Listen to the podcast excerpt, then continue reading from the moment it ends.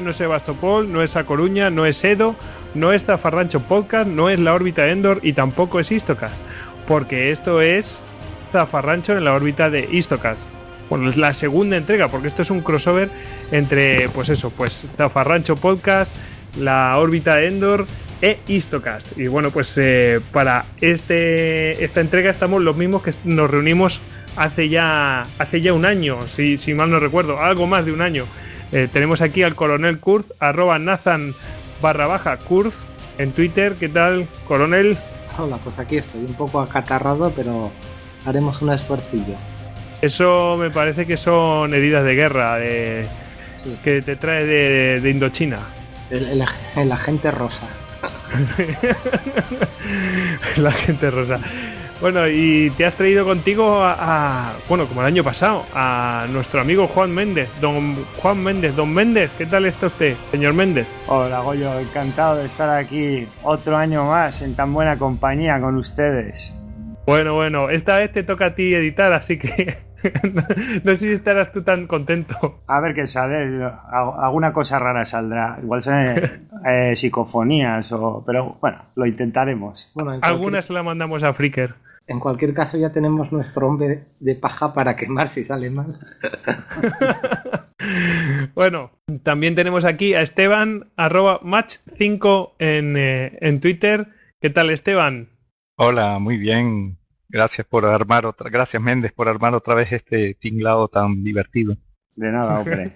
bueno, eh, la verdad es que no esperamos divertirnos bastante y friquear, como sucedió la última vez, que teníamos ahí nuestra escaleta y luego ya nos fuimos por, por las ramas. Que eso, al final, al final es lo más divertido. Es como si, si estuvierais con nosotros charlando, yo que sé, con una cerveza y tal. Bueno, pues Esteban, por supuesto, viene de, de, Zafarrancho Podcast eh, y mm, Coronel, eh, Coronel Kurz y Juan Méndez provienen de la órbita Endor. Y viniendo de, esto, que además de mi persona, pues tenemos a, a David, arroba David Nagan en Twitter. ¿Qué tal, David? Pues nada, aquí dando guerra otro año más. Otro, otro añito, ¿no? Bueno, he dicho. Ya, soy veterano de grandes campañas, ¿eh? sí. Que ayer salí por el centro de Madrid y sobreviví. Oye, pues no es poco, ¿eh? Porque está todo el mundo ahí comprando los regalos de Reyes. Bueno, que sepáis que esto está grabado. Lo oiré más tarde, pero esto está grabado en plenas navidades y tal. Bueno, eh, yo soy Gojix, arroba Gojix barra baja salduero y mm, os voy a decir cuáles son los Twitter para que nos sigáis en cada una de las en, las redes, en, Twitter precisamente, para cada uno de los podcasts. Em, tenemos aquí a la órbita de Endor, arroba la órbita de Endor, a Zafarrancho Podcast es arroba zafarrancho pod, a Istocast pues arroba Istocast. Bueno, pues yo creo que sin más vamos a meternos aquí con lo que nos gusta. Bueno, hoy de qué vamos a hablar, ¿no? No se me va a olvidar de decir el tema desde que hicimos el crossover allí en Barcelona. Eh, Esteban, no se me va a olvidar ya más nunca. Ah, eh, por lo menos, bueno, aunque vete a saber, tropezaré en la piedra varias veces, yo qué sé. Y vamos a hablar de nuestros cacharritos favoritos, que pueden ser cacharros raros que nos gusten, o puede, puede ser, yo que sé, un barco que nos guste mucho, un tanque que nos guste mucho, un coche que nos guste mucho, yo que sé, nuestros cacharritos favoritos. No tiene por qué ser un cacharro real, puede ser un cacharro de la ciencia ficción, porque esto, como es un crossover, pues hay cosas de ciencia ficción que tratamos y cosas que son de la vida real, ¿no? Entonces, bueno, pues vamos a, hablar de todo ello. Y bueno, aquí el primero que va a empezar va a ser nuestro amigo Juan Méndez del Wing Canone. ¿Qué es eso? ¿Qué, qué es Wing Canone, tío? Una cosa bastante rara que idearon los alemanes cuando ya se las veían bastante mal al final de la Segunda Guerra Mundial. En una serie de armas que eran las Wunderwaffen. Viene a decir algo así como armas maravillosas que se suponía que les iban a permitir darle la vuelta a la guerra y había mucha mitología dentro de este tipo de armas y muchas que la gente se ha inventado directamente como los platillos volantes o el cañón solar y tal. Hay otras que realmente eran descacharrantes y raras y existieron. En este caso, el, cañón tornado del que voy a hablar yo es, es, una de ellas. Se hicieron Se hicieron un par y esto básicamente es un, un cilindro gigantesco que expulsa una mezcla de oxígeno e hidrógeno contra las alturas. Se hicieron una serie de pruebas con estos artefactos y el objetivo era derribar aviones. Se puso uno en, eh, para defender el río Elba cuando venían los aliados y no sirvió absolutamente de nada. Con la base solamente de que habían logrado romper unas tablas de madera que había a 180 metros de distancia, pensaron que podían derribar cualquier tipo de bombardeo de Estados Unidos o de la RAF. 180 metros es una altitud que, no sé, corrígeme David, que tú sabrás, yo creo que los cazas y justito los bombarderos grandes estarían hablando, estaríamos hablando de muchísima más altitud, ¿no? Hombre, los bombardeos en la Segunda Guerra Mundial yo creo que de, a más de 2.000 metros iban. De hecho, tenían muchos problemas con la presurización y las congelaciones. De hecho, hay, un, hay una curiosidad. Cuando tú ves las, escuadras de bombarderos sobre Alemania, tenían que encontrar una altitud, una altitud idónea porque muchas veces las estelas de condensación, estas estelas que vemos muchas veces en los aviones blancas, les delataban. Entonces, que en ese momento, si, si subían o bajaban de altitud y entraban en, en una zona donde provocaban esas estelas, toda la caza alemana se les echaba encima. Sea que sí que tenían, digamos que tenían unas ventanas de altitud bastante precisas en ese aspecto, pero yo creo que se queda bastante corto este, este caño. Es algo inservible. Yo creo que era más un, un instrumento publicitario que otra cosa. Sí, se capturó uno en el campo de, de pruebas de artillería de Hillesberger. Fue llevado a Estados Unidos junto con todos estos bocetos y, y, como digo yo, pruebas de armas raras y descacharrantes en la operación Paperclip. Y bueno, no quedó, como has dicho tú, más que en, en, en la propaganda, ¿no? De que tenían armas milagrosas y tal, y que se los llevaran a Estados Unidos a esta serie de científicos y todos sus bocetos de armas, pues han creado toda la mitología que conocemos de, pues eso, de nazis en la Antártida, nazis en la Luna, nazis en Cuenca y al final, pues bueno, pues ahí, ahí, ahí, ahí acabará la, la, historia de este artefacto. O, oye, Wincanone este es un bicho así que tiene así una doblez o algo así eh, de Sí. cañón. Tiene como un codo así en la parte de arriba. O sea, es como una tubería, una tubería sobre vías. O sea, le, le lanza un chorro y a los aviones, ¿no? Y los derriba o algo así. O sea, Hombre, joder, ahora, ahora no me voy a. Joder, lo podría haber mirado, ahora no me voy a acordar. Pero sé que hay un grupo de americanos muy locos que hacen exhibiciones de este tipo de armas alemanas. Son unos tíos que lo que hacen es con los mismos procesos que tenían los alemanes, pero a escalas mucho más pequeñas, hacen este tipo de cañones y luego hacen exhibiciones tipo Monster Truck, ¿no? Y hacen pequeñas maquetas de casas y les disparan con, eh, con estos cañones, que además los alemanes llegaron a usar eh, polvo de carbón para que hiciese también una espiral de fuego y tal, y, son interesantes de ver, pero no deja de ser de... Tú cuando lo ves a escala, pues igual lo hacen eh, una escala 1.20, pues dices, vale, sí, pues tira unos contrachapados, tira unas cosas, y está muy bien. Ahora bien, cuando te pones a pensar cómo podían utilizar eso de forma operativa fuera de un ambiente controlado, lo que puede ser un ensayo eh, tipo laboratorio de campo, pues eh, es inviable, ¿no? Porque no es lo mismo dispararle un chorro de, aire, un vórtice a un objeto quieto y a una distancia concreta, hacerlo a un elemento móvil a, a mucha altura. Por eso este tipo de armas que sí que tienen un fundamento y que funcionan, luego no tienen practicidad. Hombre, pero no todo se perdió con este desarrollo tecnológico y, y derroche de ingeniería, porque en la actualidad tenemos un, un arma que se usa, eh, lo usan unos, unos guerreros especialistas que son los fontaneros. Y, y ellos, ellos cuando, el, cuando el atasco es de esos duros y fenomenales, usan una pistola que se carga Sí. a presión y lanza un estallido que, que si las tuberías son de plomo, el, bueno, el destrozo es más grande que el que es peor el remedio que la enfermedad. Bueno, y los americanos tienen los míticos lanzadores de patatas que se pueden ver en YouTube, que la gente se hace con, con unos aerosoles y unos tubos de PVC, unos lanzadores de patata, y ahí hay verdaderas armas eh, pesadas, ¿eh? Los lanzadores de camisetas, eso, ¿no? De los Sí. estadios. También. Madre mía. ¿Cómo? Bueno, ¿quería decir tú algo, Esteban? No, no, no. Bueno, eh, eh, la verdad es que os animamos a que busquéis la foto. Yo creo que añadiremos algún link a la foto del, de este bicho y además es que vais buscando fotos de este bicho y vais viendo, lo voy a decir, más mierdas que, intentaron.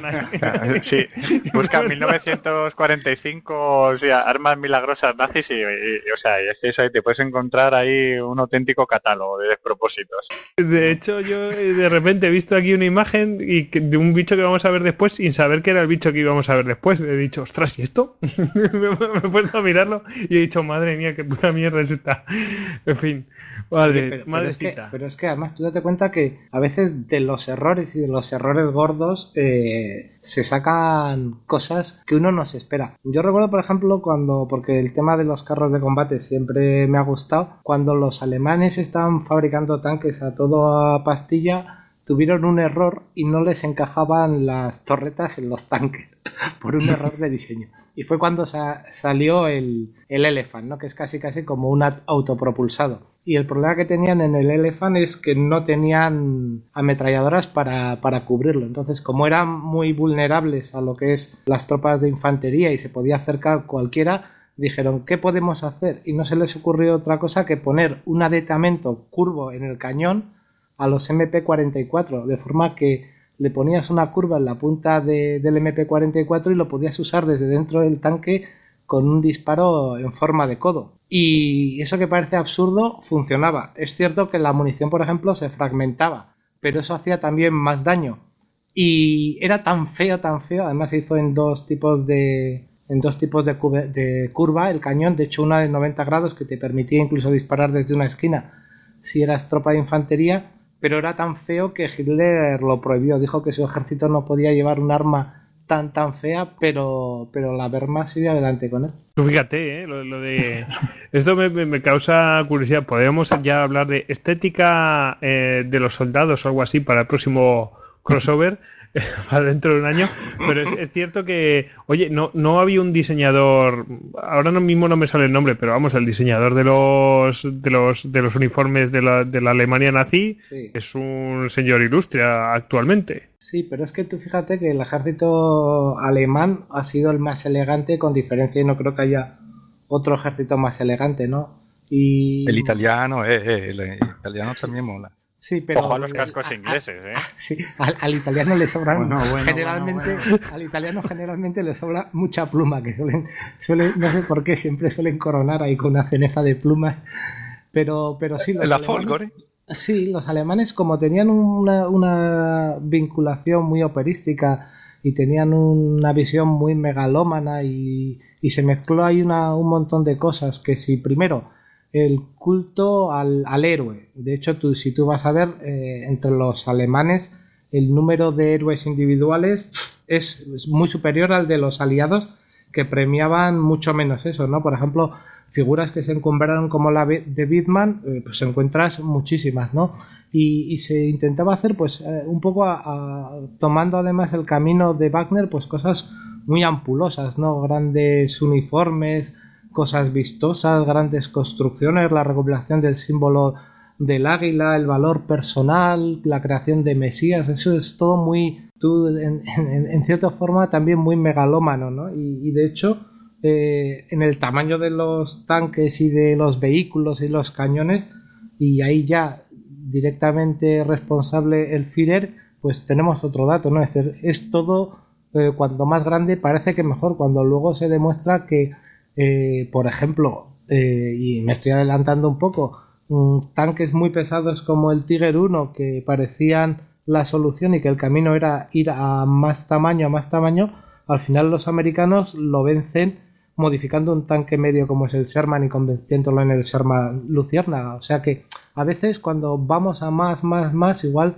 menos es más. Luego vamos a tener unos ejemplos palmarios de que más no es más poder ni, más eh, métodos de convencer a la guerra, pero bueno, más. Hombre, eran casamatas estupendas, ¿eh? Cuando hablabas antes del Elephant, el Elephant acabó al final en Italia, en la línea gótica, pues haciendo de casamata directamente, no se movía de ahí. Aparcaban y ahí hasta que lo, lo superaran los aliados. Bueno, hablaremos del Firefly. Además, por cierto, hay una película que creo que habla sobre el mismo, aunque no nos guste la peli, pero bueno, bueno ahí, ahí está.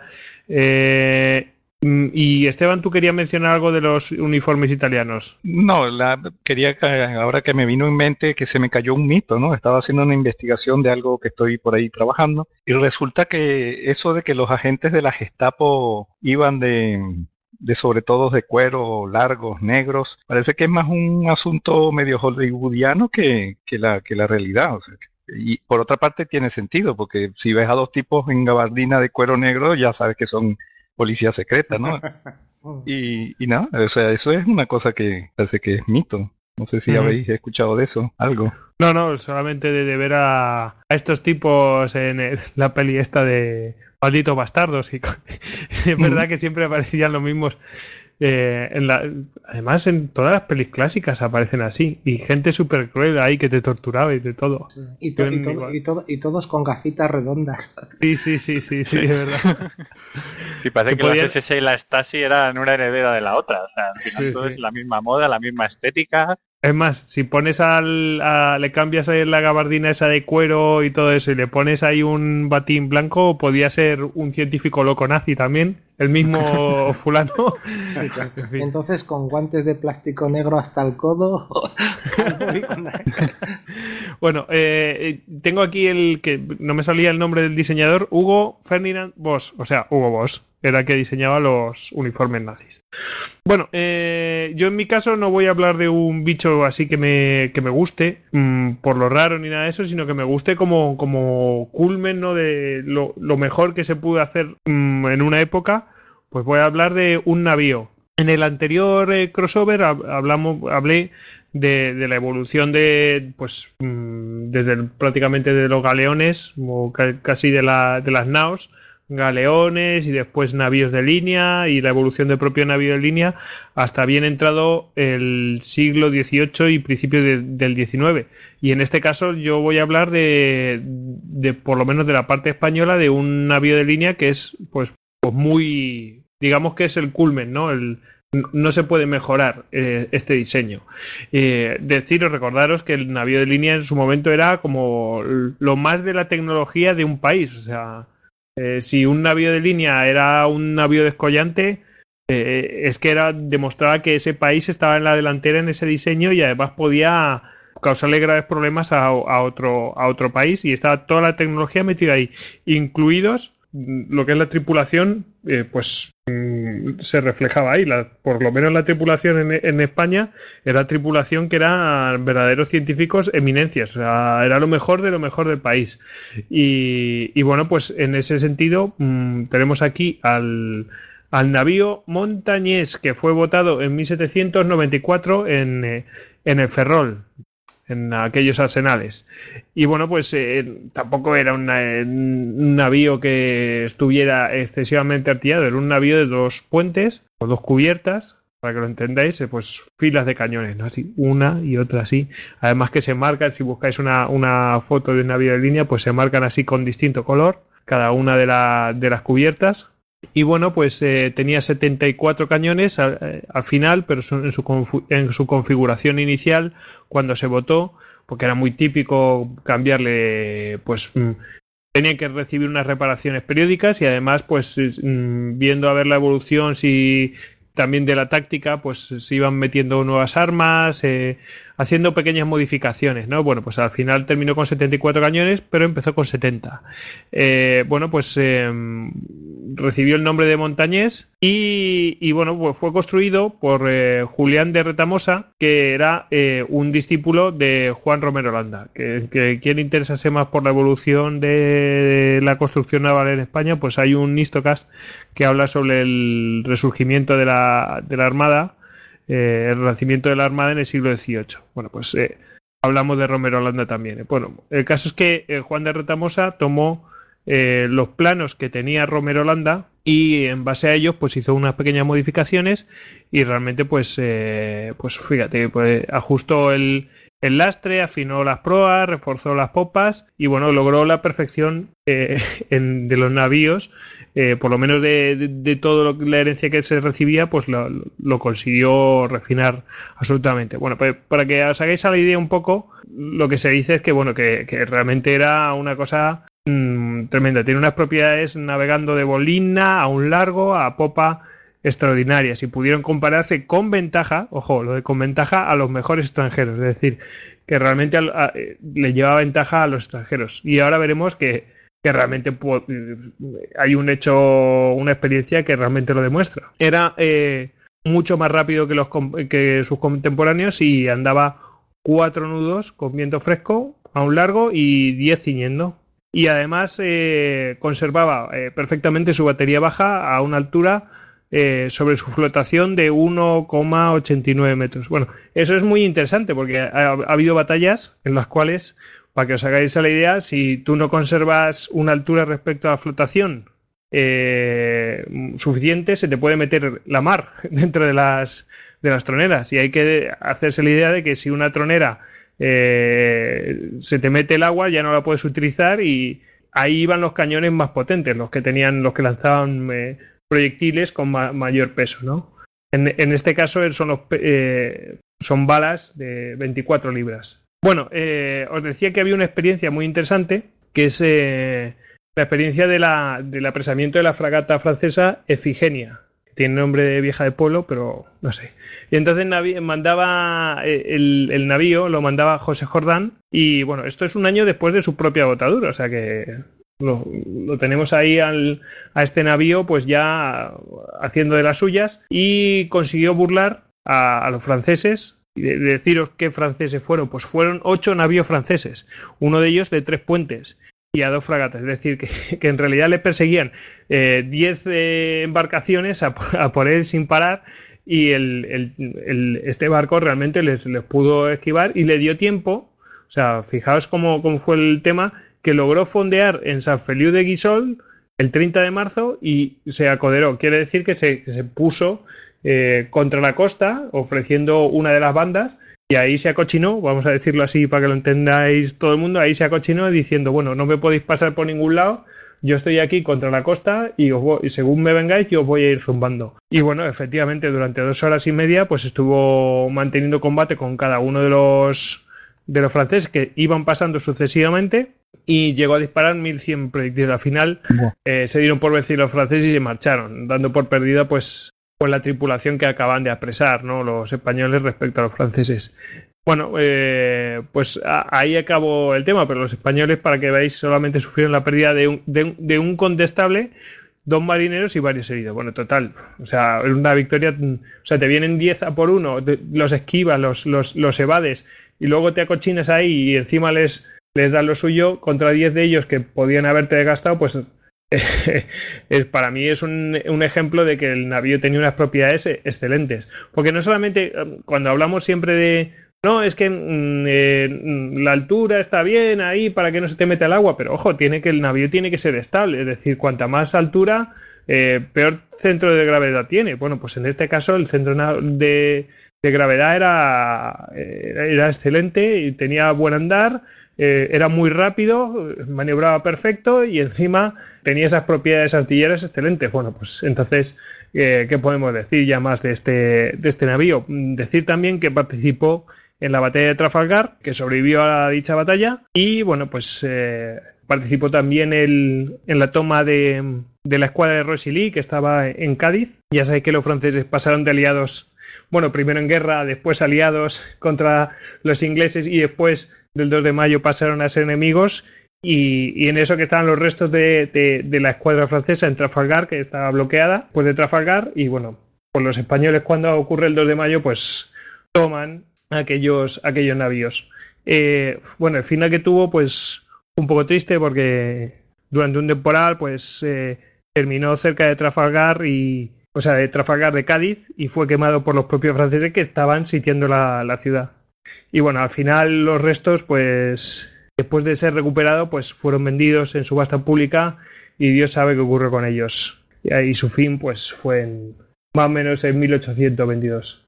Y esa es la historia del, de, este navío que, fue lo más en la era de la vela en España, en la era del, del navío de línea. O sea, a la perfección. Ya después entramos en otro tipo de era que ya las máquinas de vapor, otro tipo de barcos, pero bueno, estado de romántico, pues bueno, el nivel máximo de técnica, ahí se consiguió. Y esto es lo que os quería contar del navío montañés.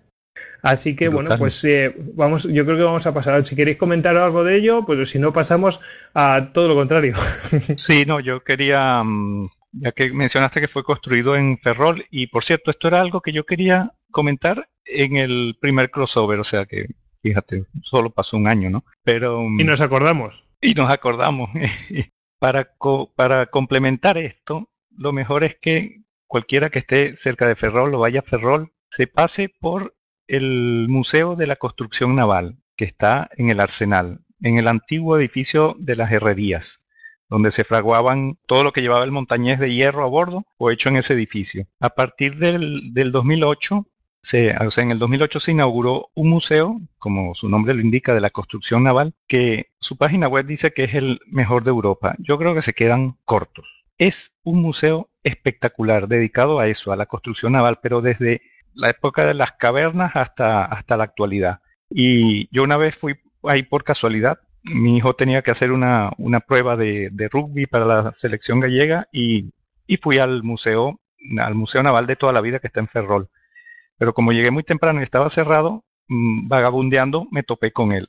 Y me dejaron entrar al de la construcción naval. Se me pasó la mañana sin darme cuenta. Es impresionante. Así que la invitación queda hecha y si algún día podemos organizar hasta una quedada y nos vamos todos los que nos apuntemos a pasear por ese museo porque es impresionante. Mm, yo la verdad es que yo me quedé con la gana de entrar allí en el por lo menos al museo de no sé si está en el mismo en el mismo lugar, pero el museo naval de allí del Ferrol, ¿no? ¿Es el mismo? Sí, están uno no no son son son dos museos completamente Pero están uno separado del otro, ¿no? Sí, sí, con administraciones o son distintos, ¿no? O sí, pero la localización es la misma. Es la misma, o sea, de, de un lado de, claro, es una calle peatonal, de un lado está uno y de un lado está el otro. Bueno, bueno, esto ya se me están ocurriendo ideas. Vamos a hacer una quedada ahí.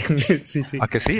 Yo lo he pensado varias veces, pero es que una cosa, mira. Bueno, los dos, porque el otro también es interesantísimo. Lo que pasa es que, digamos, que el de la construcción naval, al ser tan nuevo, ya tiene, digamos, que unos criterios más mm, modernos de, presentación de, lo que tienen, espacio, flujo de personas. O sea, un museo de verdad del siglo XXI.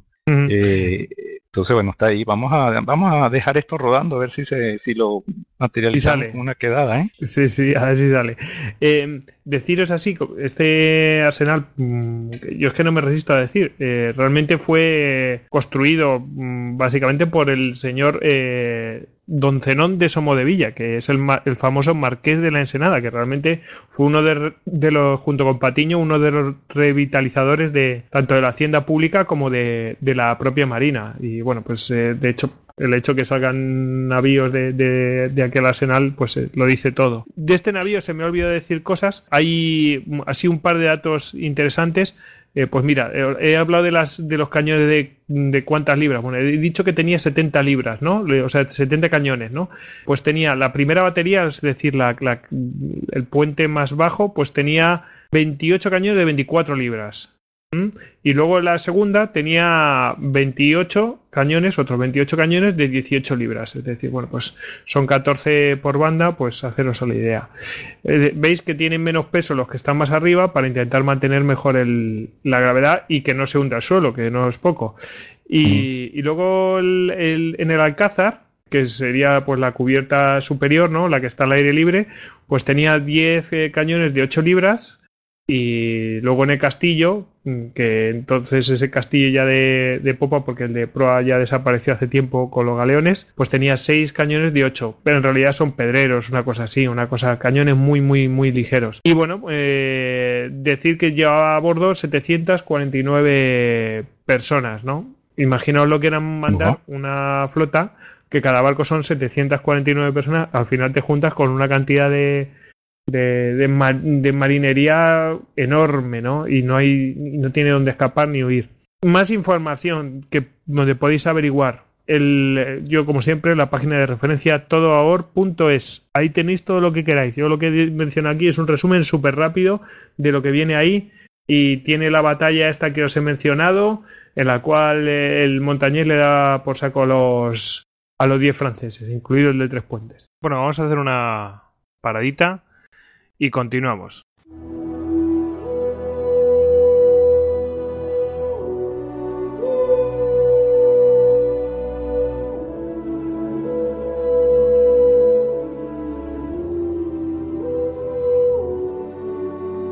Hey, las cosas están muy mal. Echa un vistazo al mundo que te rodea. Da miedo. Le entran a uno ganas de irse al campo y olvidarse de esta sociedad. Pero allí tendrás otro tipo de problemas.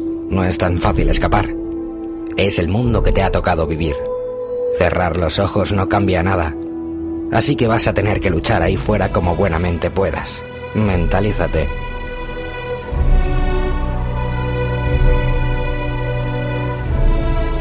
Existen bálsamos que pueden ayudarte a desconectar, que te sirvan para encarar mejor la batalla diaria. Pequeñas interrupciones cargadas de magia. Escucha la órbita de Endor. No hará mejor tu mundo, no propondrá soluciones a los problemas de tu vida, pero insuflará un hálito de esperanza.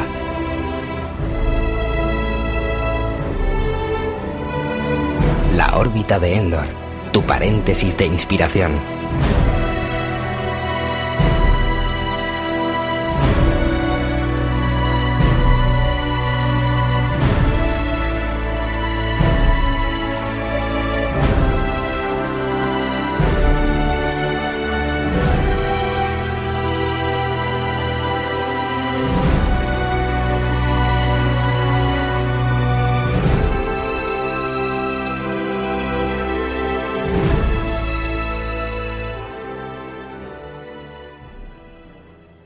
Ya estamos de vuelta de la pausa, así que vamos con lo que vamos. Eh, vamos a pasar a todo lo contrario.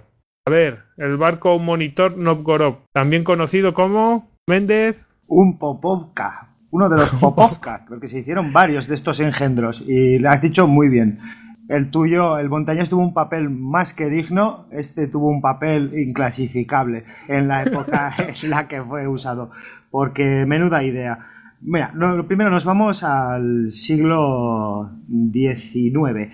Eh, Rusia había perdido la guerra de Crimea y estaba su marina de guerra estaba supeditada a, castigos de, limitaciones eh, para la creación de barcos grandes de guerra que pudieran operar en el Mar Negro. Has dicho tras la guerra de Crimea. Sí, tras la guerra de Crimea, pero estos barcos fueron diseñados para ser utilizados en la guerra ruso-turca, en el 77-78. Como habían perdido la guerra de, Crimea, los rusos fueron castigados y tenían que intentar, eh, con algunas triquiñuelas, eh, construir una serie de barcos para su propia defensa fluvial y también costera que no vulnerasen esas limitaciones de construcción. No dejaban fabricar ironclads ni, bueno, protoacorazados de aquella época. Entonces, eh, se le encargaron la idea de crear esta serie de barcos al almirante Andrei Alexandrovich Popov y la gracia de estos barcos es que tenían de eslora 30,8 metros y de manga 30,8 metros. Aunque no sepamos mucho de marinería, eso significa que es un barco. Vamos a explicarlo, vamos a explicarlo. quiere decir que tiene tanto ancho como por largo, ¿no? Pues en términos así de gente normal y corriente. Exactamente. Plato, vamos.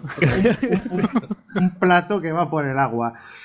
Eh, eh, los pusieron a operar en, el río Nieper. Empezaron a hacer pruebas y cuando el agua, el agua estaba tranquila, pues no pasaba nada. Eran más o menos gobernables. Pero en cuanto había algún tipo de rápido movimiento, zona de mm, costera, zonas próximas a la costa y había oleaje, aquello era ingobernable. Tenía seis motores para intentar contrarrestar ese efecto, pero no servía absolutamente de nada. O sea, el que, haya hecho carreritas de, corchos en el río, si hace un corcho redondo, se da cuenta que el corcho va dando vueltas sobre sí mismo. Exacto. Entonces, eso es lo más o menos lo que, lo que pasaba en cuanto cogía algún rápido. ya lo estoy viendo. Son como los donos de la Acuópolis, ¿no? Sí, que te tiras y vas girando. Sí, y pero artillados encima. Entonces, eh, se crearon de inicio dos. Eran el, em, eh, Novgorod y el contraalmirante Popov. Los dos dieron, dieron pues eso, un, ejemplo de lo que no hay que hacer en el agua. Nadie tuvo en cuenta porque llevaba dos piezas de artillería, de dos cañones de 279 milímetros, entre otras, que cuando disparases uno de los dos cañones, el barco iba a empezar a, a girar sobre sí mismo como un disco en un tocadiscos. Claro, al dispararlo, el barco empezaba a girar y los, los turcos en la orilla riéndose y, los marineros rusos en el barco vomitando del mareo. Eh, la historia de estos barcos, pues tuvo muy poco que contar. No, no hay nada destacable, algo que hicieron el tonto por aquella época. Tenía una dotación de 150 hombres cada uno se retiraron a la reserva en 1903 y después fueron utilizados como una especie de eh, atracción turística para que fuera la gente a verlo y tal. Una persona, que era el zar eh, Alejandro II, que sí le hizo gracia, y se hizo construir uno de lujo para él, sin cañones ni nada, para ir con sus amigos y, y darse unas vueltitas por el Danubio. Y al poco tiempo se cansó de él también corrió el mismo destino que sus hermanos gemelos. Y cuando se cansó del invento, pues fue desguazado y ahí quedó, ahí quedó la, anécdota esta de los barcos circulares. No hay mucho más que decir. No me resisto, no, no, perdón. Eh, no, no, dime, dime, dime, dime. No, no, que no me resisto a hacer, a hacer así, pues, propaganda, publicidad. ¿no? Aviso, publicidad. No, que en el listo K69 creo que Tony habla brevemente de los Popovka en referencia a las consecuencias que tuvo la propia guerra de Crimea. Nada, pues y, solo como curiosidad, el Popovka saltó hace poco las noticias. ¿Os acordáis de, un objeto misterioso, el Mal Báltico, que era como un objeto circular que habían encontrado por el Sona, y entonces de pronto salieron unos científicos rusos diciendo que era un Popovka perdido. Era así, el objeto era pues eso, como circular, parecía el halcón milenario. Bueno, hubo muchas risas con eso hasta que descubrieron que realmente era una roca, no era ningún Popovka, pero se, estuvo, se estuvo pensando que era uno de ellos. Se, rumoreaba que era el contraalmirante Popov, el hermano gemelo del Novgorod del que estaba hablando, efectivamente, es lo que acabas de contar tú, pero bueno, al final ya... Yo, yo recuerdo que salió así como, como el halcón milenario, porque también son, son cosas dimensionales. En cualquier caso, habría que mirar un poco lo que son los inventos circulares porque hay algunos realmente curiosos, algunos que funcionaron más o menos y otros que, no funcionaron nada. Según lo estaba hablando este sobre, eh, sobre estos navíos, eh, me he acordado de que David Nagan seguro que se acuerda de, de las patrullas de Dan Buster que tiraban una especie de queso gigante explosivo para, para destruir las presas. Era un sistema muy rudimentario. Iba el, el, bombardero con una especie como de dos focos y cuando los dos focos que apuntaban al, al, al, agua de la presa se juntaban era el momento de soltar ese explosivo que era como si cayese un queso de pie iba rebotando pom pom pom pom pom y se suponía que a última hora cuando dejaba de rebotar en el agua por la inercia flotaba iba contra la pared de la presa y la reventaba. Había veces que no calculaban bien y pasaba por encima y caía al otro lado es curioso porque esto yo, por ejemplo, el primer contacto que tuve con este tipo de explosivos fue con un juego antiquísimo de, del Spectrum que era precisamente así, el Buster, que era de estos juegos antiguos antiguos y, representaba estas misiones. Eh, otro artilugio que me he acordado de, de, estos redondos que es descacharrante fue las Palindrums, que eran unas ruedas que tenían unos cohetes que lanzaban los británicos en los desembarcos o tenían pensado lanzar. Imaginaros como dos ruedas unidas por un eje y explosivos y cada eje tenía como si fuese una la típica rueda de fuegos artificiales, un montón de cohetes. Entonces los activaban, empezaba a girar y iba contra la costa. Evidentemente el giro era tan loco que no iba nunca en línea recta. Hicieron muchas modificaciones, pusieron terceras ruedas y un montón de historias y al final más o menos funcionaba. Pero tuvieron la mala suerte que haciendo una demostración con unos altos oficiales de la Armada Británica la rueda se les vino encima, se tuvieron que tirar a una acequia y dijeron que se suspenda. Eh, coronel, yo creo que, que, si hablásemos solamente de los artefactos que se diseñaron para el desembarco de Normandía, para el día D, nos daba para un Istocad solo para la cantidad de, de artefactos raros que se hicieron exprofeso para esa operación. Bueno, es que de las Hobart Fannies. Exactamente. Los cacharros esos de este hombre, de Hobart. Sí, los tanques estos con cortina que al final se, se hundieron porque habían sido ensayados sin, sin, mare, sin marea ni sin marea y en cuanto ola los Sherman DD.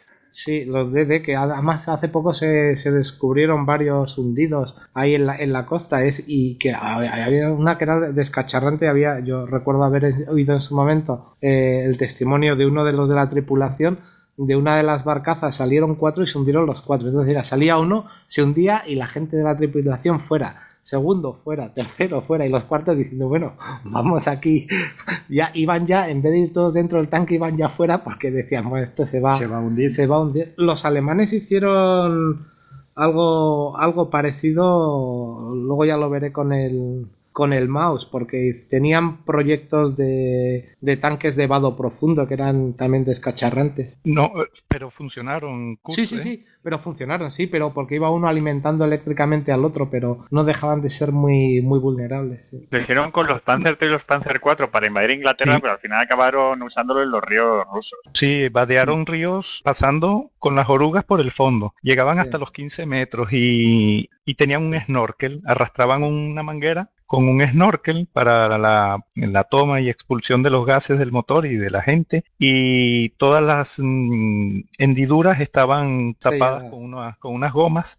Y cuando llegaban fuera del agua, se las quitaban de encima con unos mm, tornillos explosivos. Era impresionante y funcionaron, ¿eh? Sí, lo que pasa es que era, era muy agobiante porque, claro, tú piensas que 15 metros un tanque con lo que pesa se va al fondo, pero la mayoría de las veces terminaban teniendo cierto grado de flotabilidad porque es imposible que quites todo el aire y se quedaban encallados. Entonces, para la tripulación era una auténtica agonía porque dices, vale, se ha quedado el tanque varado, tengo que salir del tanque, estoy a 14 metros de profundidad, pero no puedo abrir la escotilla porque tengo la presión exterior encima. ¿Qué tengo que hacer? Dejar que se inunde el, el tanque para luego abrir la escotilla.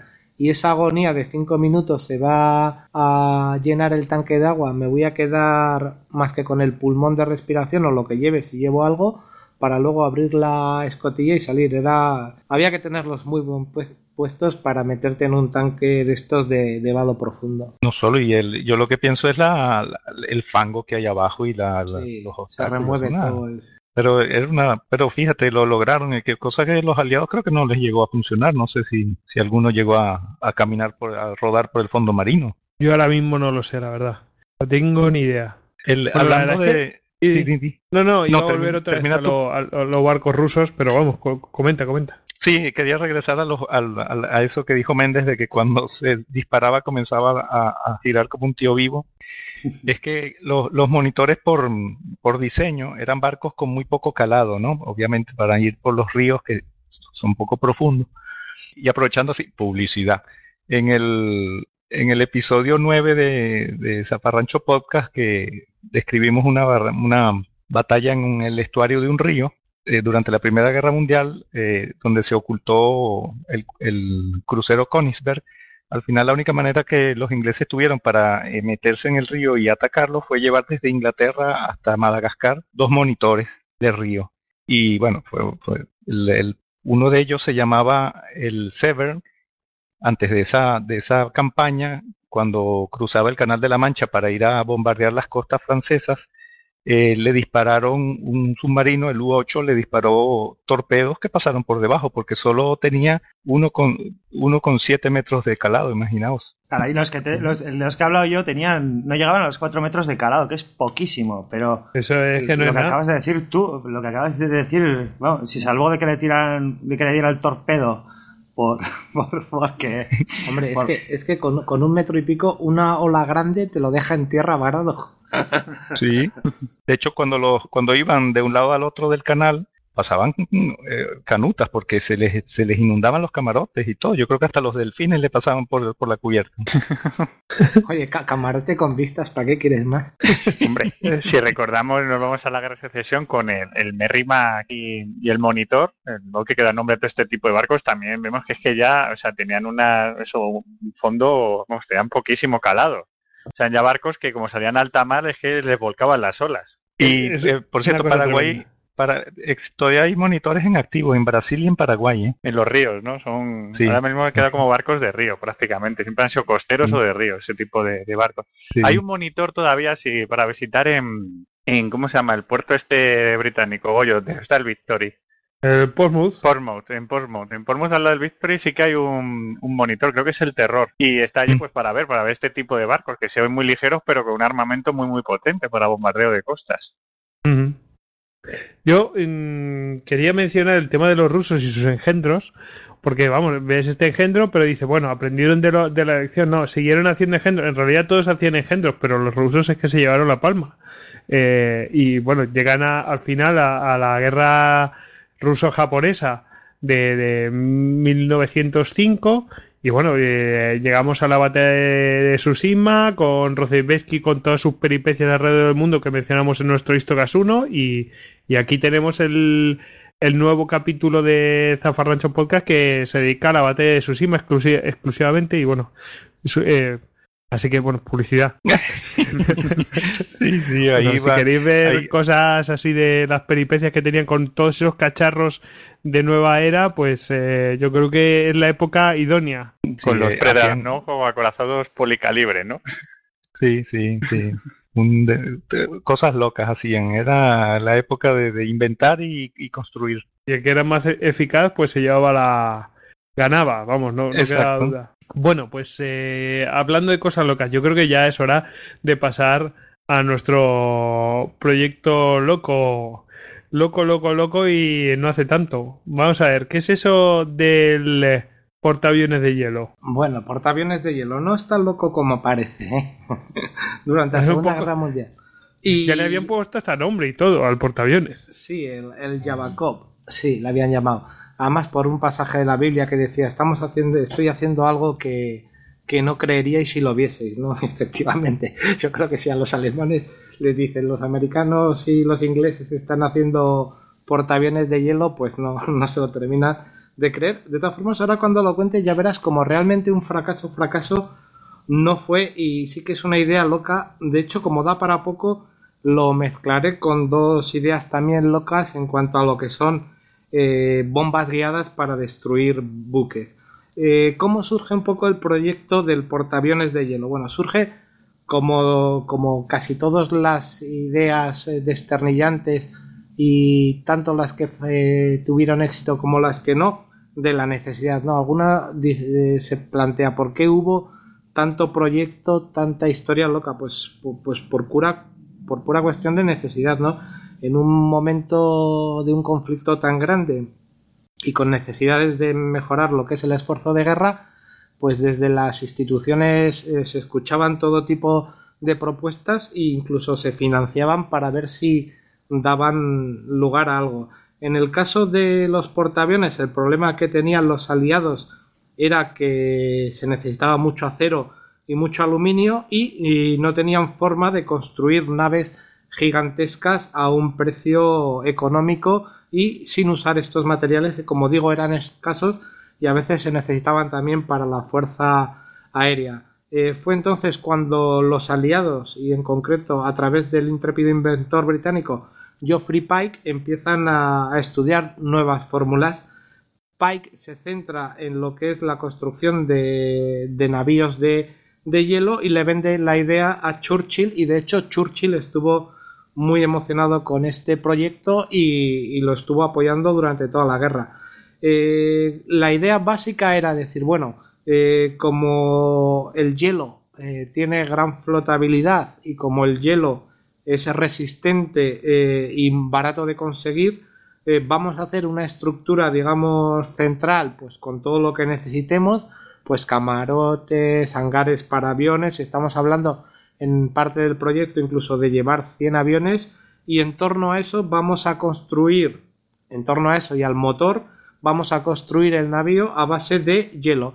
En concreto, para mayor resistencia, flotabilidad y tal, llegaron a pensar incluso en 12 metros de espesor de, cubierta de hielo. Al principio era solo hielo, luego eh, decidieron hacer una prueba mezclando otros materiales, se, creyó, se creó un material que se bautizó eh, en honor a Geoffrey Pike como Reto, que era un 86% de agua y un 14% de pulpa de madera, que eso hacía que fuese mucho más resistente. Seguía siendo un material muy fácil de tallar, se podía cortar con sierra de mano, se podía tallar con un cincel, se podía cortar con sierras eléctricas y se podían acumular bloques y, sellarlos.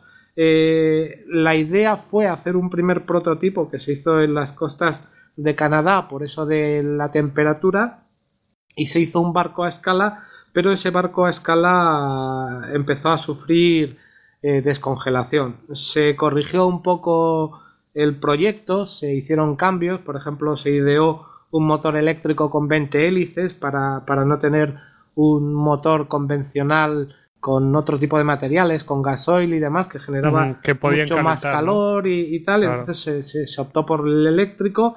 No se necesitaba tampoco que fuesen barcos rápidos ni nada, porque la idea era prácticamente pues como montar mm, bases aéreas eh, en el mar, pues a veces cerca de la costa, que eso tácticamente te daba muchas oportunidades, ¿no? Por ejemplo, eh, entre una de las cosas que se, que se planeó fue decir, bueno, si vamos dejando como pequeñas islas de estos barcos eh, a lo largo del Atlántico, pues podemos mandar material en vez de por barco de forma aérea con, escalas, ¿no? Un poco para salvar ese gran escollo que fue la, distancia continental, ¿no? Que por ejemplo en los, en los alemanes llevó a todo lo que era el proceso de creación de los bombarderos América, que nunca se, se llevó a cabo, ¿no? Es decir, bueno, ¿cómo podemos hacer daño a los americanos que están al otro lado?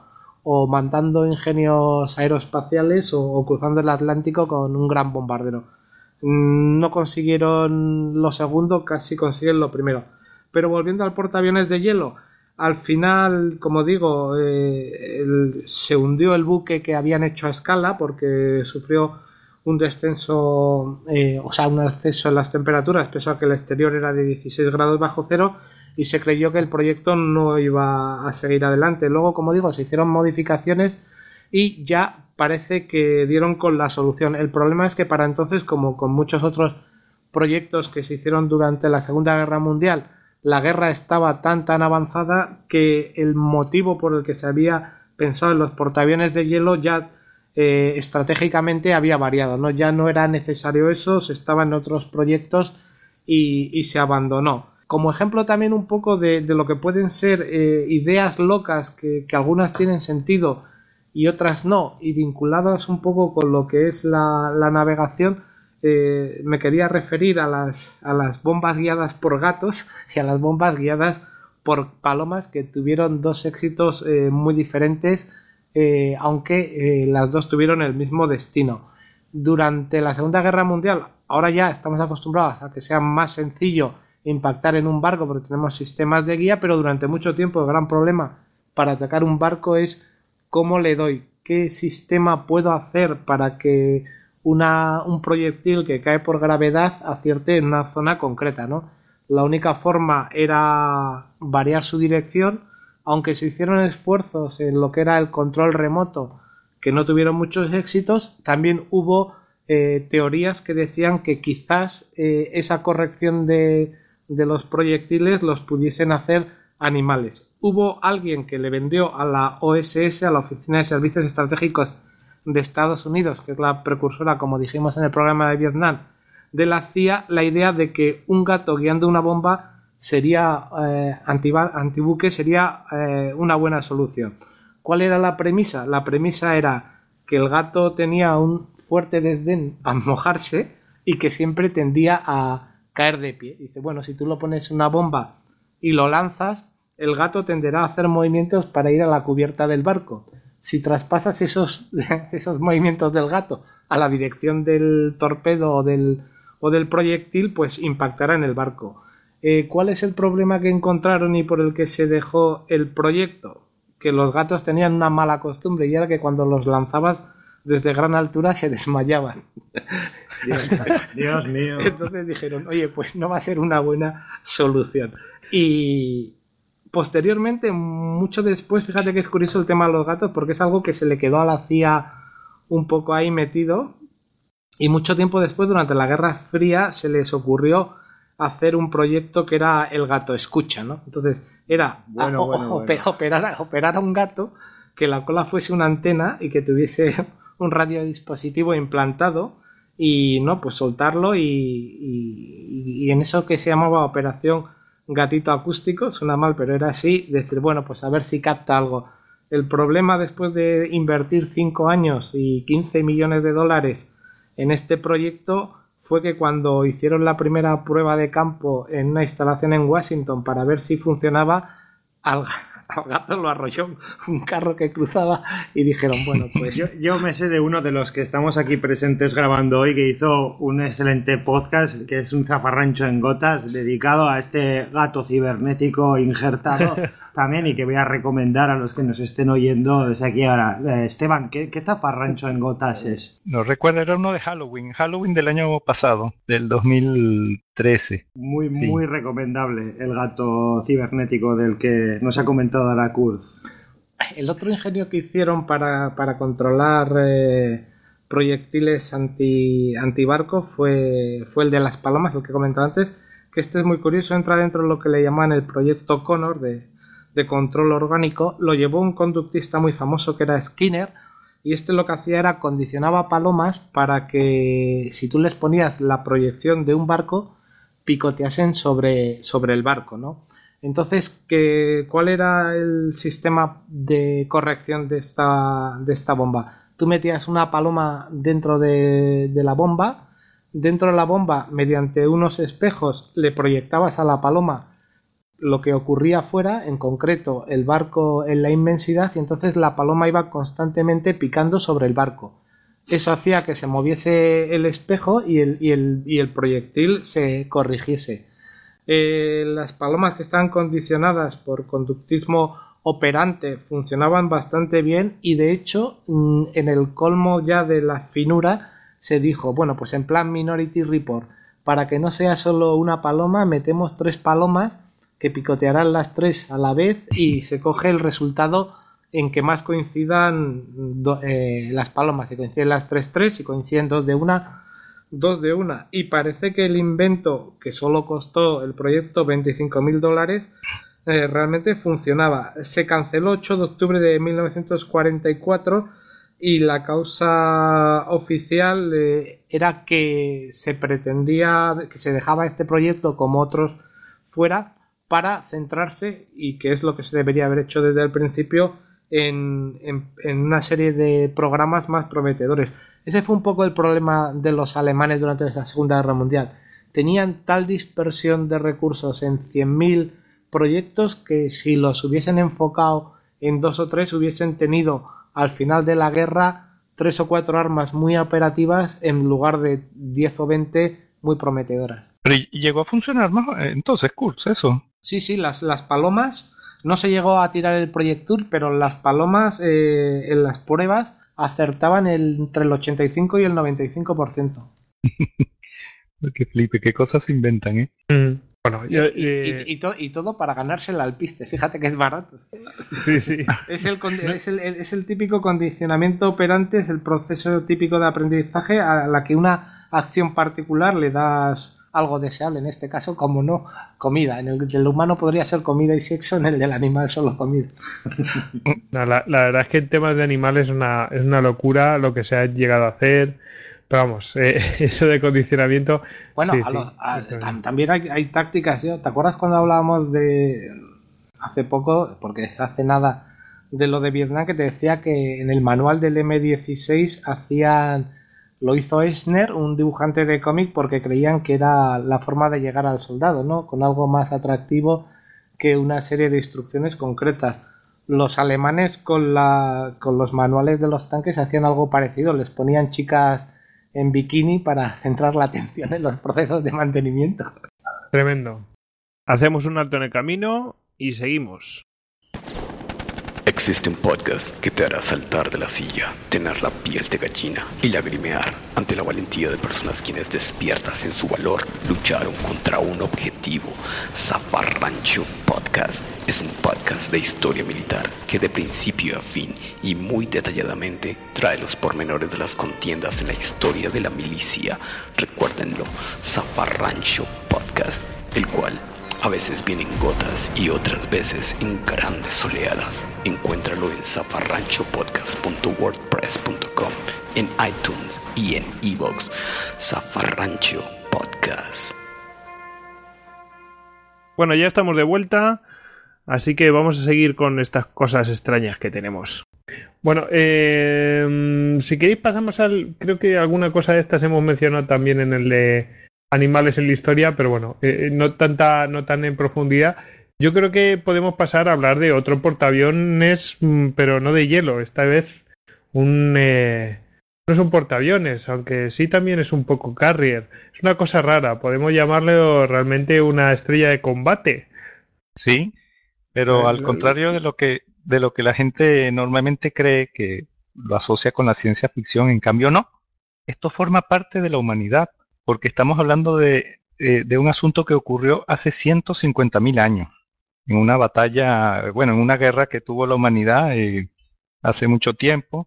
El tiempo, claro, la tradición oral la ha ido distorsionando y al final llegó a nuestros días como, como un cuento, como un cuento de hadas eh, llamado ciencia ficción, pero no, eso es historia. Vamos a hablar de Galáctica, estrella de combate o ¿cómo, cómo le dijeron?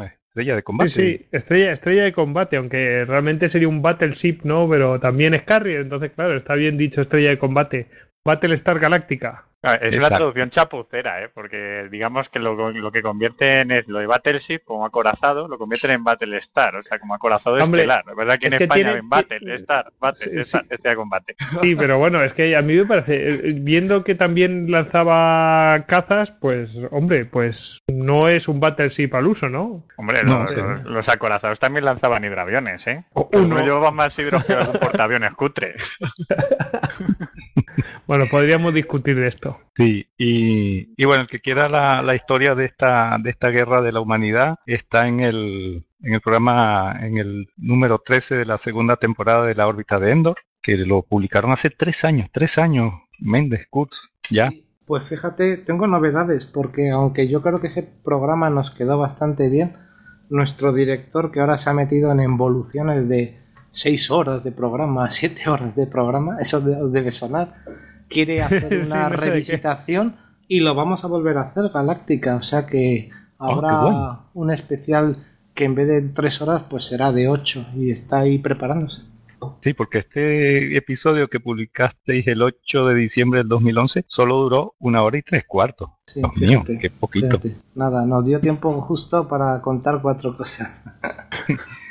Bueno, la, astronave de combate galáctica es eso, se construyó eh, en un universo en el que los humanos lucharon contra sus propias creaciones, los humanos crearon unos robots que se y tuvieron conciencia de sí mismos, se independizaron y le hicieron la guerra a sus creadores. En, esa batalla, en esa guerra que duró muchos años, eh, los humanos construyeron una serie de, de naves pues, que son como buques a todos los efectos de la serie de la clase galáctica, de lo cual este, esta galáctica era la primera de, su tipo, se construyeron 12. Y bueno, es como ya hemos comentado, pues era una especie de portaaviones espacial que llevaba 80 casas, llamados Viper, y con dos cubiertas de vuelo que eran como unas especies de quillas a los lados que se retraían para las operaciones de vuelo, entonces tenían multitud de catapultas que los eh, lanzaban hacia los costados, como prácticamente como el montañés, que lanzaba las balas así con los cañones a los lados. Esta nave lanzaba los, los cazas como a cañonazos, ¿no? Hacia los lados. Para que veáis las, dimensiones, tenía 1438 metros de largo, lo que equivale a 13 Camp Nou, a 13 campos de fútbol. De manga, o sea, de ancho tenía 536 metros, es decir, 5 campos de fútbol y de alto 183 metros, o sea, casi dos campos de fútbol de alto. Y bueno, es un es el gadget que a mí me, quita el sueño, o sea, porque lo he visto en esa serie, eh, realiza una cantidad de, de batallas increíbles. A, el que no haya visto la serie y le guste, bueno, yo creo que todos nuestros escuchas eh, de una manera u otra les interesa las batallas. Eh, en esta serie se hizo muy famosa y se salió de los parámetros normales por la calidad de sus, de sus batallas espaciales en las que se ve este, este portaaviones o, nave, nave estelar. Además que eh, bonito, bonito, ¿eh? es un bicho precioso. Sí, a, mí me encanta, aunque creo que David no, no está muy de acuerdo. Hombre, sí. si lo comparas, por ejemplo, con el Battleship Yamato, que no deja de ser un buque normal, que lo han metido en el espacio y se ve la quilla y todo, la verdad es que esta nave es, elegante. El, apodo que le tienen puesto ya dice cómo es, que le llaman la bestia. O sea que... Sí, sí, es que se le ve compacto así, ¿sabes? Le falta gruñir. O sea, además el diseño que tiene es muy industrial, o sea, muy de, incluso de ver esas costillas en, la nave. De hecho, cuando se compara con otros modelos, porque la propia serie La Galáctica, digamos que, bueno, si alguien ha visto la miniserie inicial, está a punto de retirarse. Sí, entonces digamos que es un homenaje pues hacia la, vieja, pero cuando se ve con otros diseños que han hecho, como la Pegasus, se ve realmente cómo, cómo la han trabajado, eso de, diseñar una nave anticuada, o sea, una nave, digamos, como de una generación anterior. Y eso la verdad es que está muy, muy conseguido. Está también muy conseguido porque como es tan, tan, tan, tan antigua, tiene al final lo que es la, la fatiga, que eso está bien pensado, la fatiga propia de los materiales. Llega un momento en que dicen, se va a partir y la única opción que tienen es pintarla con una pintura de, del enemigo que es medio orgánica. Y ahí hay una verdadera lucha dialéctica entre estamos matando el espíritu de esta nave o no, sí, lo ponemos, no lo ponemos. Total, ¿para qué? Para darle cuanto más de, de vida. Y precisamente el hecho de que fuera vieja fue lo que la salvó, porque en ese, en ese, en esa guerra bueno, primero hubo una guerra, luego en la que Galáctica estaba recién construida y era, digamos que lo, lo, último en tecnología. Lo más. Luego, luego, sí, luego transcurrieron 40 años de un armisticio. En esos 40 años la Galáctica se hizo vieja, quedó prácticamente obsoleta y se hicieron buques nuevos como el, como el Pegasus, que luego aparece en la serie. Y cuando ocurre la Segunda Guerra, llamémosla así, eh, la Galáctica estaba, lo que acabáis de decir, a punto de ser dada de baja. Pero eso era, eso fue lo, precisamente lo que la salvó, porque al ser, al no ser digital, eh, no sufrió el virus informático que hizo que las, que las armas mm, humanas fallasen, ¿no? Y eso también se ve muy bien en, en la serie. El, ese, el hecho de que fuera toda vieja analógica la mantuvo en pie y el único buque que, que, sobrevivió, bueno, más tarde aparece el Pegasus. Sí, sí, eh, además es que eh, bueno, a mí, por ejemplo, eh, tú vas a narrar una parte de, las pues de los quehaceres de la, de la Galáctica en, la misma serie. Y a mí, por ejemplo, me, este, este, este pasaje que, que acabas de explicar viene en el episodio piloto, que es un episodio doble enorme, a mí me encantó y bueno, pues relata todo esto eh, pormenorizadamente. Eso, el, el, hecho de que no se base en sistema informático y que sea todo, lo habían pensado, porque como combatían con las máquinas, decían, bueno, pues esto tiene que funcionar de una manera eh, cerrada y además sin ningún tipo de red ni nada y lo más básico posible y menos informático posible, todo mecánico. Y entonces eso también le da un aire a la, a la galáctica, le da un aire así como, como especial, ¿no? yo, mira, yo he tenido la suerte de estar en el USS Alabama, en Movila, y es que lo ves y yo me acuerdo un montón de la Galáctica, porque es que es todo mecánico. Ahora mismo me imagino que tú te metes en un, yo que sé, en un destructor o lo que sea, y es todo informático y no hay manera de, hacerlo mover si se cae el sistema. Y entonces allí era todo el mundo, o sea, era, era todo mecánico, todo funcionaba mecánicamente. Sí, que esa es la comparación, exactamente. El, es como que es la Pegasus y la Galáctica, es como que si en la Segunda Guerra Mundial, al, al lado de, de no sé, del acorazado de bolsillo. A ver cuál. al lado del Graf Exacto, al lado del Graf combatiera un acorazado pre-Dreadnought. Era más o menos el desfase tecnológico, así. Y claro, la Galáctica era vieja, ruda, pero aguantaba bombazos atómicos en la eh, contra su coraza y todo eso. Bueno, más adelante hablaremos de una, bueno, que, eso también hay, hay, que contarlo, que aparte de sus propios eh, pues sus Viper, o sea que son los cazas estos que tenía que lanzaba la Galáctica, además tenía bombas nucleares. Sí, y, y, muchísima artillería, eso era brutal. Cuando veías dos naves capitales enfrentarse, pues era brutal. Además, es una serie que empezó a hacer cosas muy novedosas, ¿no? Que son lógicas, pero que no se hacían, ¿no? Como poner falta de sonido en el espacio y hacía cosas interesantes, sí. Y quizás un poco larga para mi gusto, pero, pero una gran serie, desde luego. Y luego con mucha intriga política, mucha muchos personajes, joder, la verdad es que está muy bien esa serie. Y traidores. Bueno, sí, Caprica, sí, claro, nos quedamos siempre en lo mismo. Yo voy a aprovechar, voy a, voy a, meter a mi buen amigo Kurz en un jardín, aprovechando que, que, que sabe un poquito de Star Wars si extrapolásemos y metiéramos a la Battlestar Galactica en el universo Star Wars, tendría algún mm. tipo de posibilidad.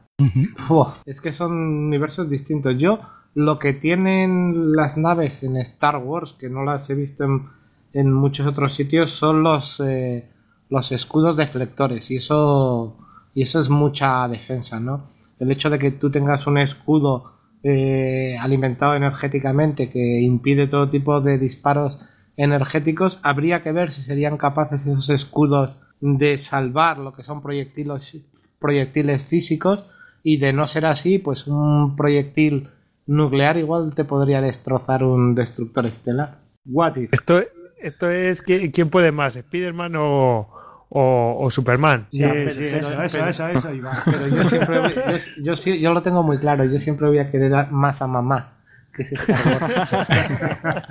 Por cierto, voy a, voy a, voy a, ya que tenemos a, a Kurz aquí, vamos a aprovechar sus conocimientos, que ahora cuando estuve estudiando la galáctica, eh, explican en, el, en, el, en una especie de Wikipedia eh, especializada sobre galáctica, explican el funcionamiento del FTL, que es un aparato que permite hacer el salto mm, hiperespacial o más a, la velocidad de la luz. Y, bueno, apartando el asunto ese de, plegar el espacio y aparecer instantáneamente en otra punta del mismo, me llamó la atención, yo no sé si en Star Wars eso se, se, estudia o que los FTL, bueno, te permiten viajar y dar el salto. Pero la limitación en el universo de Galáctica estaba más que en el aparato en sí, que era muy potente, tanto el humano y aún más potente el FTL eh, Cylon, la limitación para viajar lejos estaba en la capacidad de, de, mirar y hacer los cálculos. Eso me pareció sumamente interesante porque suponiendo que estamos en Galáctica, ¿no? Y vamos a hacer un salto espacial. Entonces se hace una especie de observación con, con aparatos, como unos telémetros. Simplemente observas en la lejanía el punto al que quieres llegar. Obviamente estamos viendo una foto del pasado.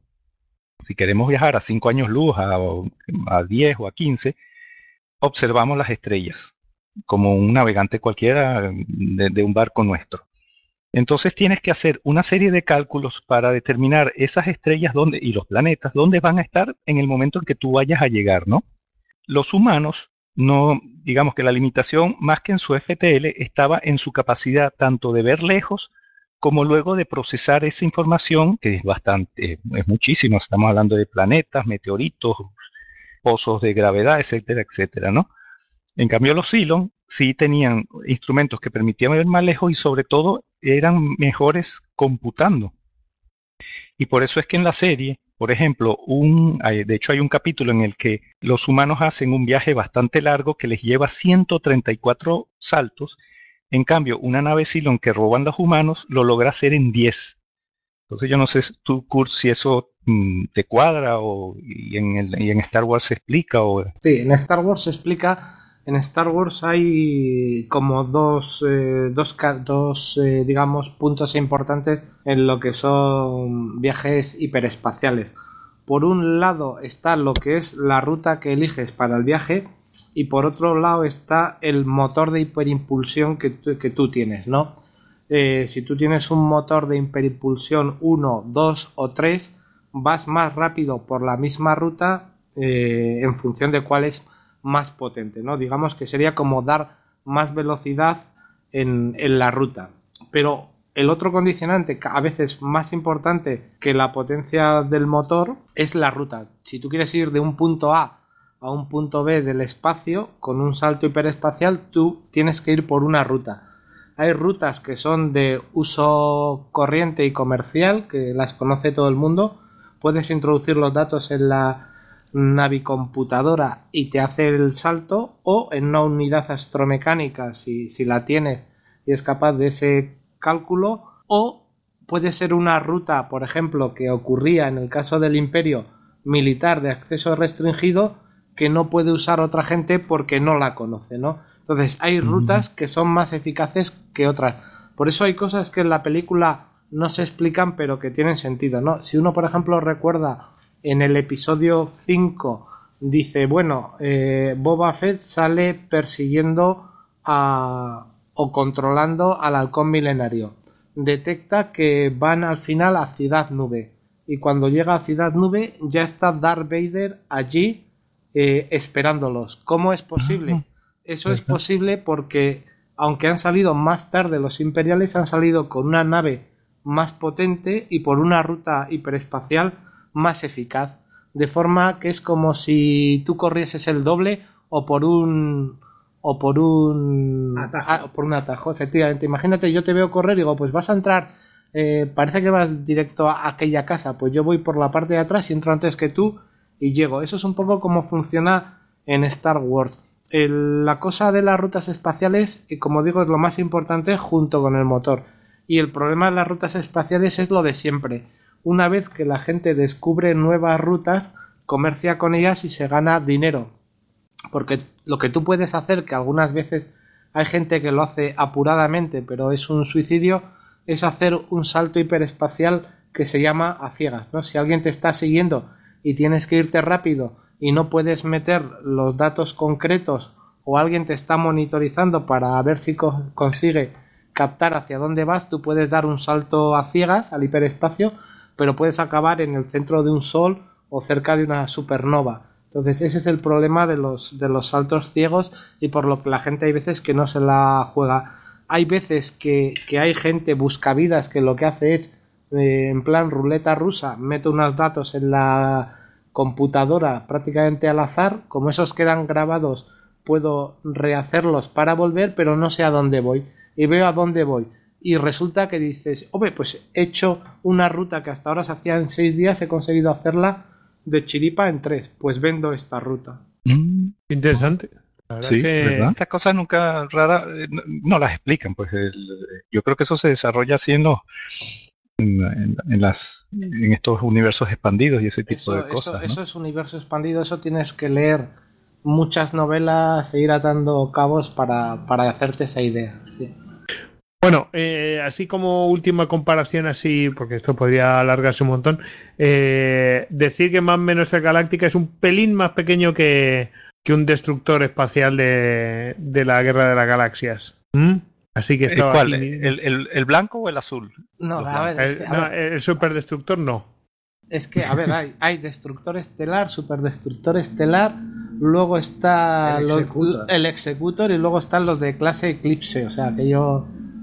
De todas formas, si alguien lo quiere buscar, es, es, mm, está muy bien porque hay gente que se lo toma esto muy en serio y hay tablas a escala y se pueden ver además mezcladas las naves de Babylon 5, de, de, de Star Trek, de Star Wars, de Galáctica, todas juntas Mira, y se ven los tengo aquí. Tengo aquí el dato. Eh, el Battlestar Galactica es un pelín, a lo mejor es un 10%, 15% más pequeño que un Imperator Class de destru- un destructor espacial. De- El de la primera escena, el de la primera escena de la Sí, primera película. exactamente, Es- el clásico de toda la vida. Mm. El. S del Star Destroyer. Eso es, eso es. Bueno, pues nada. Que, a ver, ¿qué nos querías contar, Esteban? Cuéntanos la batalla que nos hemos metido ahí por, Ah, por ya vete estamos en el-. Bueno, esta, esta batalla es algo mm, impresionante. A un cierto punto, los pocos supervivientes de la humanidad que van escapando y peregrinando, perseguidos por los Cylon, piensan que han dejado atrás a los, a los, a los Cylon y después de mucho tiempo sin, sin verlos ni saber nada de ellos, eh, se topan con un planeta clase M, como diríamos nosotros los Trekkie, y, lo pueden colonizar y de hecho se asientan eh, las naves quedan, muchas de las naves eh, toman tierra, la galáctica se queda, la galáctica y la Pegasus, porque ya en ese momento está acompañada por otro estrella de combate, se quedan orbitando junto a otras naves, y, pero bueno, la humanidad se asienta, bajan, en órbita solo queda, digamos, una pequeña guardia de, gente. Eh, pero a un cierto punto aparecen, aparece el enemigo, sin aviso, los toma desprevenidos y a, a los militares que están en órbita y a las pocas naves que están, eh, no les queda otra que escapar. Entonces, bueno, la humanidad prácticamente en su totalidad queda prisionera de los, de los robots y luego de varios meses en, los que se organiza una resistencia y, se crea un grupo de, colaboracionistas, porque eso es lo que tiene Galáctica, que es muy cruda eh, y muy real en, ese aspecto de las tramas y de las deficiencias humanas. Después de unos meses eh, se, organiza un ataque conjunto, eh, se coordina con la resistencia, el Adama y la Pegasus y la Galáctica, un rescate, una operación de rescate. Entonces, bueno, en la superficie se crean acciones de sabotaje que no vamos a mencionar. Lo importante es la batalla espacial. A un cierto punto eh, se envían unas naves que tienen los humanos, que son una especie de, de, transportes artillados, que se acerquen al planeta que se llama Nueva Cáprica. Y se acercan de manera sigilosa y lanzan unos drones para hacer parecer a los, a los Cylon que están con dos naves eh, de combate alrededor del planeta, les hacen creer que Galactic y Pegasus aparecen. Y la trampa funciona. Los drones generan una huella electromagnética que se asemeja a la, a Galáctica y a Pegasus. Y esas dos este, portaaviones en Cylon o estrellas de combate lanzan todas sus naves, de, todas sus casas de combate, hacia las señales falsas. Claro, esto hace que, digamos, que toda esa, toda su aviación mm, desaparezca del, de los alrededores del planeta y es en, ese, momento en el que la, hemos perdido, me parece. Eh, Esteban. El, es que me retiré porque tocaron, timbraron a la puerta y había una rubia alta vestida de rojo que me cogió por la pechera y me sacó de la grabación. Así que como comprenderéis tuve que dejaros porque preferí, bueno. Este, Sobrevivir. Exacto. siendo por eso te disculpamos. estábamos en que las, tenemos el planeta con dos estrellas de combate Cylon. Todos los aviones los lanzaron en pos de los drones y, en ese momento, Adama, que está muy lejos, hace un salto con la Galáctica, deja a Pegasus en retaguardia cubriendo a las naves con los pocos humanos supervivientes que quedan. Entonces Adama en ese momento salta y llega al planeta de Nueva Cáprica, pero en lo más alto de la atmósfera, es decir, que no, no llega en órbita como se suele hacer, sino que penetra en la atmósfera y ahí se materializa, y es donde sale del, hiperespacio. En pocas palabras, lo que hizo fue, de, golpe y porrazo, eh, se les metió en retaguardia. O sea, los, los las naves que estaban en órbita ni siquiera se enteraron que había llegado la galáctica. Claro, esa es, una nave enorme, ya dijimos que medía un kilómetro y medio de largo y no estaba hecha, eso eh, no era, un, no era una nave para, de vuelo atmosférico y comienza a caer como un ladrillo. Como un ladrillo empieza a caer mientras abajo en la ciudad está una batalla mm, de la resistencia.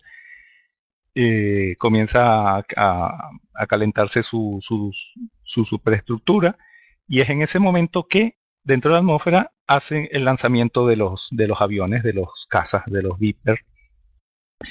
Los lanza y justo antes, cuando le quedan pocos cientos de metros para estrellarse, vuelve a hacer un salto y desaparece. O sea, una maniobra espectacular. De hecho, creo que en el universo se, llega a llamar la maniobra dama y todo. Y luego, bueno, vuelve a, saltar, evita estrellarse y ya así llega a, la órbita y se enfrenta a las dos naves enemigas, eh, así como ya dijo David, pues a cañonazo y a lanzando eh, sus baterías eh, a tope, así casi son prácticamente unas batallas navales a cañonazos, eh, pero enormes, y, se lanzan misiles atómicos. Pero para desgracia de Adama, ellos pensaban que eran dos, se materializan otras dos naves enemigas, que son del mismo tamaño y potencia. Y claro, eso ya para la galáctica es mucho, comienza a recibir muchísimo castigo. Mientras tanto, abajo en la, en la superficie del planeta se logran los objetivos, la, los Viper eh, logran ayudar a las fuerzas de tierra y los humanos comienzan a abordar las naves y a, escapar. De hecho, las naves ya hacen el, ni siquiera salen al espacio, hacen el salto, apenas se elevan en la atmósfera, se desaparecen hacia un punto preestablecido, ¿no? O sea que se logra salvar a, a gran parte de los humanos cautivos. Pero esto a costa de la galáctica que está viniéndose abajo las cuatro naves contra una la están destruyendo, pero en ese momento el hijo, el Pegasus, a bordo de la Pegasus, desobedeciendo las órdenes, llega en su auxilio y ya nada más entrar con todas las baterías de, de, gran calibre destroza cañonazos una de las, de las estrellas de combate enemigas y claro, eh, las tres restantes cambian de objetivo permitiéndole a la galáctica, que por cierto le había fallado el, el, FTL, el aparato para hacer salto hiperespacial, eh, esa maniobra de, distracción funciona, las tres naves eh, se van contra la Pegasus, la Galáctica eh, repara el FTL y se va por patas, pero claro, a costa de la Pegasus que efectúa ahí una especie de maniobra de, sacrificio, eh, se lanza contra una de las estrellas en piloto automático, los pocos tripulantes que tenía se escapan, se estrella contra la segunda nave enemiga, de la explosión tan enorme, una de las barquillas sale volando y destruye también una tercera. Y ahí se termina esa batalla, pero es una batalla épica que ocurre con un dinamismo brutal y por eso es que ahora eh, existimos como humanidad, porque ya lo he dicho, ¿no? Eso es historia. Es historia. Bueno, es ah, bueno, la verdad es que la batalla es tremendo, no me acordaba, hacía tantos años que la había visto, pero es verdad, macho, el momento que se sacrifica la Pegasus. Bueno, a mí personalmente me gusta siempre el, el episodio piloto, pero si tengo que destacar otro momento de la serie es ese es eh, ver a la galáctica metiéndose en la atmósfera, cayendo así como, como un ladrillo ardiendo alrededor, es tremendo, es muy, muy, muy impresionante. De todas formas, el, momento, el momento más mítico de, toda Galáctica, y esto es una verdadera buda que voy a soltar ahora, es cuando de, de repente, de un día para otro, aparece el hijo de Adama dice, ¿quién cojones es este? El que se ha comido al hijo de Adama porque cambia, de repente aparece con 25, kilos, con 25 kilos más y poniéndose en forma. Es que ese momento es buenísimo, que era capitán de la Pegasus y había huido del momento en que capturan a todas las naves. Dice, dice ¿te has vuelven a reencontrarse las dos. Te has echado a perder, joder, te has echado a perder, macho. O sea. Ahora, eso, eso siempre, siempre me quedó la duda. Eso, él formaba parte del guion de, demostrar que él estaba tan deprimido y aburrido que se puso a comer donuts? ¿O fue que él se fue de vacaciones y se engordó sin el actor y se... Yo, yo creo que el actor, el, actor se engordó porque físicamente estaba engordado y dijeron, vamos a darle una solución en guion y vamos a ponerle las pilas. Porque además se pone en forma uh, rapidísimamente. O sea, de, es de un capítulo a otro prácticamente lo ves que aquello es quién se ha comido al hijo de Adama eh, además con una buena ración de papas y, a los tres capítulos otra vez en forma. Hombre, en cuanto se juntó ahí con esa tensión sexual con la Starbuck. Con cara. que bueno, para mí el momento de Galáctica es cuando, cuando los Cylons les da por reformar el planeta de Caprica y hay una escena donde sale un Cylon llevando un arbolito. O sea, es una ah. escena un poco antiestética, anti todo, anticlimas totalmente. O sea, una máquina de matar llevando un arbolito. En Google hay una imagen mítica que es que se llama así Los Starbuck, que sale el Starbuck de la serie clásica con la Starbuck de la serie nueva tomándose un café en el Starbucks. se llaman los Starbucks. O sea, si la buscan, salen los dos en el Starbucks. Que Starbucks de la serie antigua era Fénix, ¿no? El del equipo A. Era Era Fénix el del equipo A. Sí. Con esa, con, esa melena a lo Han Solo, porque no, era, no dejaba de ser un Han Solo televisivo y sí, sí, sí. Bueno, a mí me encanta porque todo esto que me contáis, claro, me suena casi a chino, porque vamos, que ni me acuerdo. Entre otras cosas, porque la antigua serie yo a lo mejor no había ni nacido. Y, yo un día le dije a Hugo, a nuestro amigo Hugo, dice, le dije, joder, macho, he descubierto una serie que se llama Battlestar Galáctica. ¿Galáctica? Si eso de mi tiempo. Lo que él no sabía que yo decía de la nueva, pero él no sabía que existía una nueva y yo no sabía que había una antigua. Bueno, fue una cosa súper curiosa. te puedo decir una cosa, que esto va a ser de abuelo cebolleta te puedo decir cómo vi algunos capítulos de la vieja de, Galáctica. Eh, como íbamos al campo, eh, tenía mi abuelo una huerta con piscina y tal. Ahí lo que teníamos era una televisión en blanco y negro pequeña de estas con cuernos y le dábamos electricidad porque no llegaba la corriente eléctrica allí con una batería. Entonces así, veía yo algunos capítulos de la vieja. al, al, capitán Adamantuo, que era el, el, hombre este, el de Bonanza. Sí, sí, sí. sí. sí, bueno, y el, y el, nuevo, ya sabéis quién es, es el de el de mm, de. El de. Joder, lo diré. El de corrupción en Miami. El, el de corrección Ah. en Miami también. También lo puedes ver en Blade Runner, si es un actor. Eh, el fam- Walt James Olmos, sí. Sí, sí. Con su cara picada de viruelas es, es inconfundible. Sí, sí, sí, sí. Bueno, creo que es el momento de hacer un Kit Kat. Así que nos vemos a la vuelta.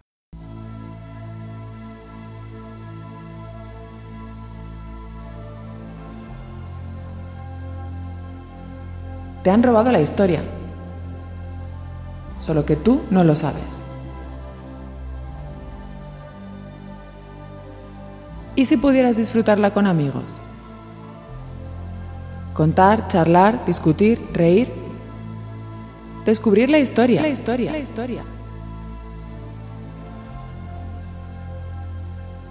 Eso hacemos en nuestro podcast de historia. Eso hacemos en Histocast. Te invitamos a disfrutar tanto como nosotros. Escúchanos en iVoox, iTunes e istocast.com. Istocast. Ya de vuelta del Kit Kat, continuamos con, con estos relatos de cosas raras. Juan Méndez. Sí, o- mira, hemos pasado antes de, de una actuación épica como la del Montañés a una actuación lamentable como la del Novgorod. Ahora vamos a pasar de una actuación épica como la de Galáctica a una traperada en el más estricto sentido de la palabra. Fueron las, las ratas bomba. Nos vamos a 1941. El SOE, el Servicio de Operaciones Especiales del Ejército Británico, tiene una sección del MI6 que era la sección 15 que se encargaba de discurrir, pensar estratagemas, eh, artefactos, eh, cosas que pudieran eh, ayudar a, sabotear al enemigo, eh, sobre todo artefactos raros. El, eh, que dirigía esa- la sección 15 era Charles Fraser Smith y es la persona que se inspiró Ian Fleming, el, autor de las novelas de 007, para crear el personaje de Q, porque se, se aproximaba bastante a, a lo, lo que hemos visto en las películas. Estaba diseñando cacharritos este hombre.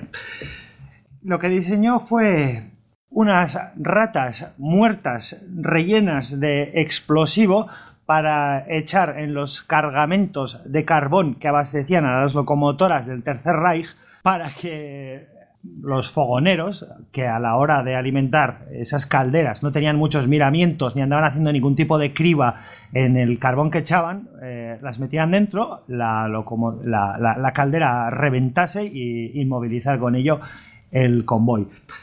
No funciona aquello porque nada más el primer cargamento de aquellas ratas rellenas de explosivo fue neutralizado. Pero ese es un curioso caso porque funcionó. No en el sentido en el que se había planeado de neutralizar los convoys eh, provocando esas explosiones, sino porque se creó al, eh, interceptar ese cargamento una alarma en el ejército alemán, cierta alarma, ojo, que hizo que, que se eh, destinase personal operativo que podía haber estado en el frente a hacer cribas entre el carbón para ver si había ratas rellenas de explosivo o, o otras cosas así parecidas. Entonces, bueno, es un plan fallido, pero entre comillas. Curste, ¿tienes algo que decir con Sí, esto? sí, es que cuando me lo has comentado que vas a hablar de las de las ratas bomba, eh, me he acordado de, de la bomba carbón, que me parece una solución co- como mucho más ingeniosa. Dice, si de lo que se trata es de meter un explosivo en las calderas, qué mejor que hacer una bomba con forma de carbón. Y es lo, lo que, lo que también se hizo. Es una bomba eh, metálica que tiene la forma de, de una pieza de, car- de carbón que está pintada de negro, que tiene un explosivo que estalla cuando recibe mucha temperatura. Entonces es cuestión de echarlo junto con el resto del carbón y cuando entre con una paletada que reviente. Evidentemente eso lo que te obliga eh, es a colar ese carbón dentro del carbón y cuando se dieron los primeros casos eh, y por eso este tipo de armas son de eficacia muy limitada, lo que se hizo fue poner más seguridad sobre, sobre el control del carbón y se evitaban ese tipo de cosas. Que al final, pequeños esos hitos puntuales es lo que ocurría. Cuando tú causas un daño al enemigo y el enemigo lo detecta, pues tapa, tapa ese agujero. O sea que eh, es una, a mi entender, solución más óptima. En vez de hacer una rata bomba, pues hago un trozo de carbón bomba y ya, y ya está. Tengo el mismo resultado. De, Esto sería. de todas formas, fíjate, pues estaba pensando, eh, el tema del uso de los animales eh, es realmente mucho más antiguo de lo, de lo que nos pensamos. Yo sé que hay mucha gente que, que le, que le sabe malo y con razón que se utilice animales para, para ingenios militares, pero por ejemplo yo recuerdo crónicas de Plinio el Viejo que ya hablaba de cómo se usaban los cerdos en llama para espantar a los elefantes de guerra, ¿no? Se- Y era directamente prender un cerdo con alquitrán, lanzarlo y como los chillidos espantaban a los elefantes, pues, pues estos huían y quitabas del terreno un elemento acorazado pesado como eran entonces los elefantes de batalla. O sea que ya desde Plinio el Viejo, y aprovecho para desmentir que fuésemos compañeros de pupitre, como me dice alguno maledicentemente por Twitter, pues ya, ya en esas crónicas está el- la utilización de animales como, como armas. De forma muy rudimentaria, pero bueno. Kurt y vuestro profesor, junto tú y Plinio, escucharéis a Jordi Hurtado, ¿no? Sí, sí, sí, sí. Jordi Hurtado que tenía el mismo aspecto que ahora. De hecho, yo creo, yo lo he dicho muchas veces, la gente no me cree. Yo creo que la leyenda de Dorian Gray está basada en Jordi Hurtado. Yo creo que Jordi Hurtado debe tener en la zaurda de su casa un cuadro suyo que está absolutamente horripilante. No, debe ser, ya- debe un, envejece. debe ser un cuadro de Miró ya. De mira, sí. Está en la piedra roseta su cara, ¿no? Me parece. En los, en los jeroglíficos egipcios allá. Sí, Pues como esto aquella, sería. aquella mítica esta del Facebook, quiero, lo de las biografías aquellas que salieron en aquel momento de tu biografía en Facebook, que salía de Jordi Hurtado, desde las pirámides de Egipto, pasando por merendando con Gandhi, o sea, un montón de cosas. Hombre, yo no sé si algo tendrá que decir Fricker Jiménez sobre esto, pero vamos, yo creo que es un caso a estudiar. En plan que, oye, que a lo mejor tiene aquí un genoma este hombre que nos eh, permite la inmortalidad eh, mm, y no se le pincha las ranas, pues que vamos a secuestrarlo y pincharle a él. En fin. Es que no sabéis su segunda vida, es Jordi Hurtado MacLeod, nació en Escocia. Hijo de Matusalén. Ya mató a la duquesa de Alba y ahora tiene todo el poder, solo puede quedar uno.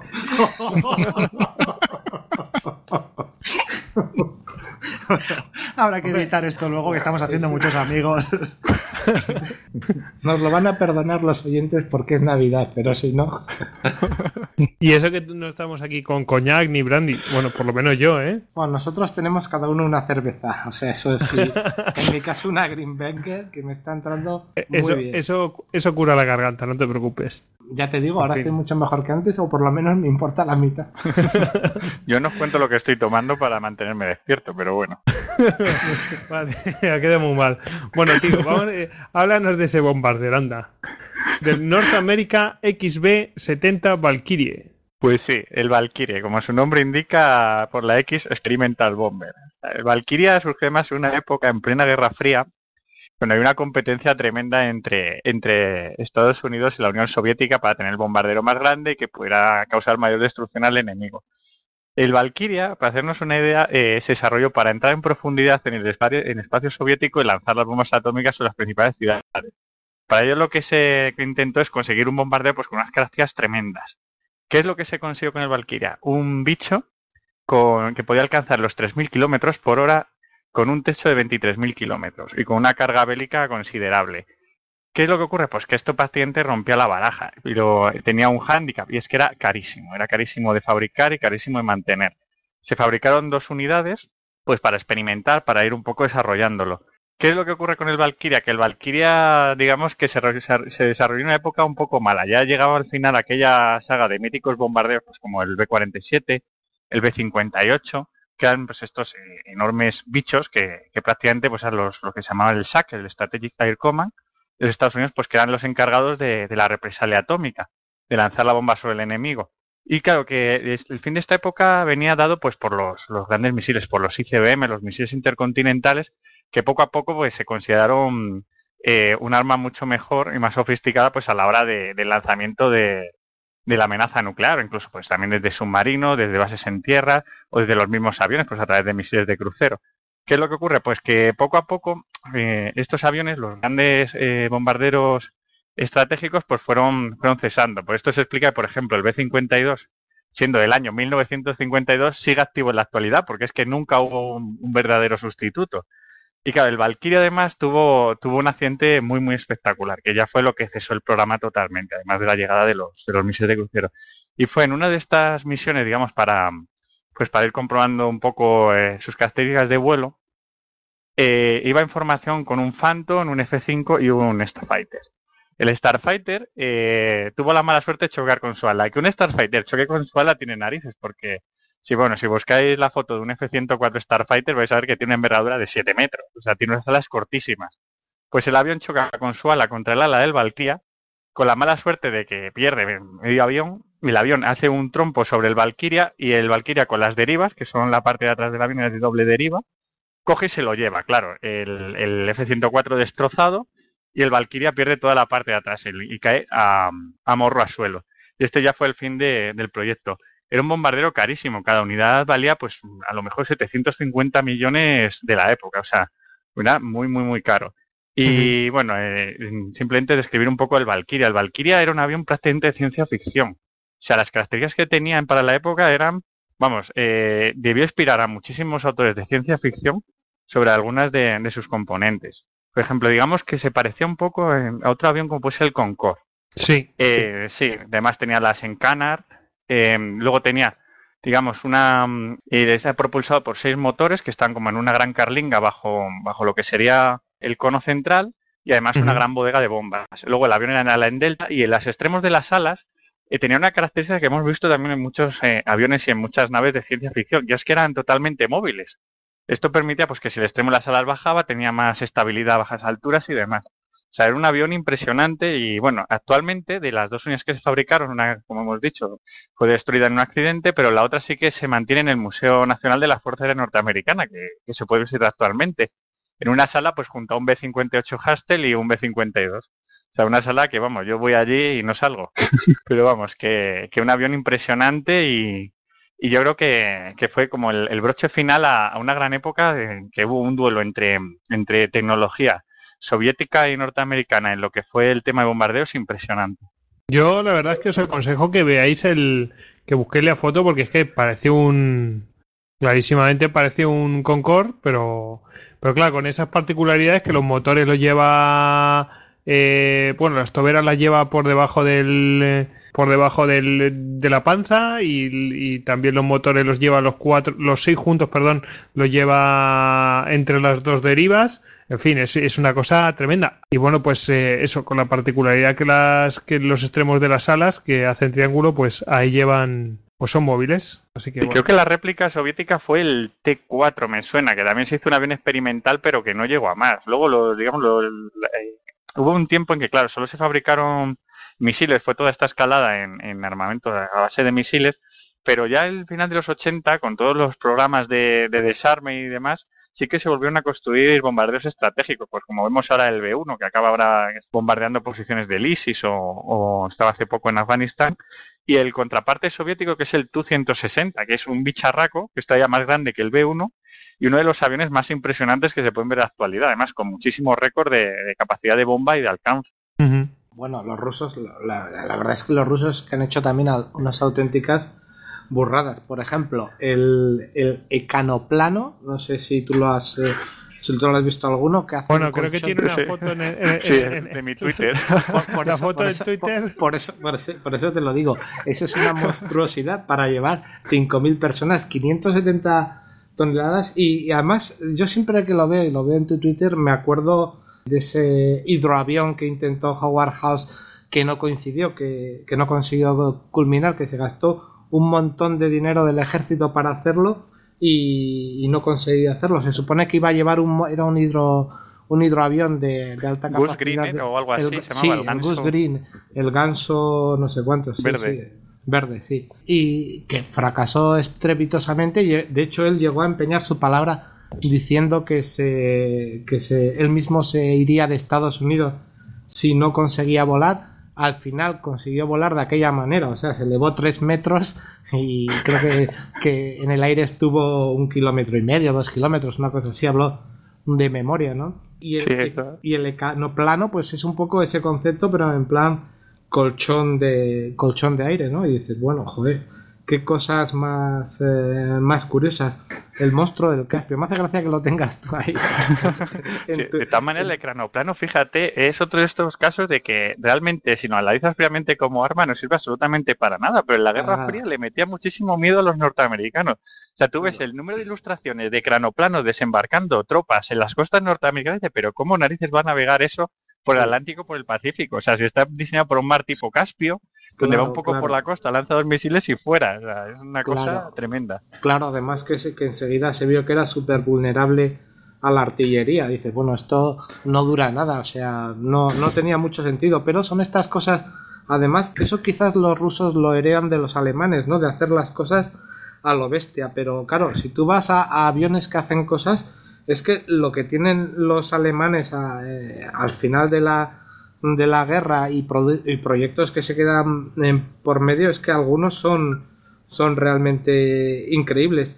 El, el caza este, bueno, el caza, el bombardero este que hicieron que salía a la estratosfera, que iba impulsado por un montón de cohetes V2, que hacía casi un vuelo suborbital, luego planeaba, tiraba una bomba, además, sobre Estados Unidos, era una bomba que llevaba una sábana, sábana iba envuelta en sábanas de sílice radioactivo, que eso al estallar a 900 metros producía una lluvia eh, radioactiva que provocaba enfermedades, luego seguía planeando y, y regresaba a Estados Unidos y hacía una reentrada tipo a la que a la que hace a la que hizo luego el Space Shuttle. Si tú ves ese proyecto, más allá de que los alemanes lo conciben como una rampa en tierra de, de varios kilómetros que era inviable, el concepto, salvo el añadido de, los cohetes por fases, es el de la lanzadera. O sea, en ese sentido los alemanes eh, estaban muy adelantados.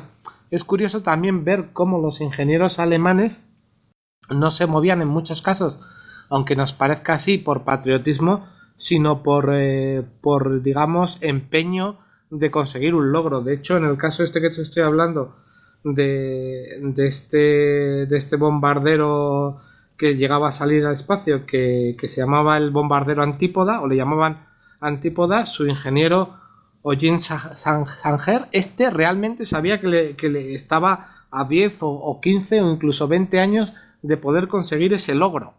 Pero como quería investigar en eso, le- les vendía unas películas a, a los oficiales alemanes eh, como que esto lo voy a conseguir mañana. Evidentemente, cuando ahí se metía dinero y dinero y dinero y no se conseguía, pues al final te quitaban el proyecto. Pero todos estos, como ha comentado antes de pasada Méndez, forman parte de lo que son las operaciones paperclip, ¿no? Los americanos corriendo para llevarnos a los ingenieros alemanes que están haciendo lo último y hay cosas realmente curiosas porque si ves, por ejemplo, el Horten Ho que cogieron los americanos y se lo entregan a la Northrop, es igual que el bombardero estratégico B2 que hacen un montón de años después. Y ahí Hmm. sabes que ese ala delta, que de momento es un engendro, digamos que está en pañales, se lo das a una empresa y esa empresa hace el mismo diseño en un caza, en, en un, perdón, en un bombardero estratégico Steel mucho tiempo después. Y de hecho ya, aunque a la gente le sorprende, ya hay cierta tecnología Steel en la Segunda Guerra Mundial cuando hacen aditamentos de carbono a la madera y demás, que lo hace, incluso también está en el mosquito, que tú el mosquito, David, lo conoces bien, y ya es un rudimento de la tecnología Steel. O sea, Pero se incluso cuando cosas. hablabas del de Howard Hughes, perdón un momento, Kurt, eh, es que incluso el, el- el proyecto que diseñó para aligerarlo eh, también estaba hecho de madera ese hidroavión. Claro, o sea, y- claro. y, el mosquito, como bien decías, le llamaban además de, de Good Wonder, la maravilla de madera, o sea, de aligerar materiales a base de bien. Sí, pero tú, tú fíjate que el planeador, por ejemplo, que hace Messerschmitt también para la conquista de Inglaterra, que eso es un proyecto... El 323, ¿no? Sí, que me parece también demencial, que llevaba hasta ciento y pico hombres, que llevaba tanque, llevaba de todo. Joder, era madera con, con refuerzos de metal y tal.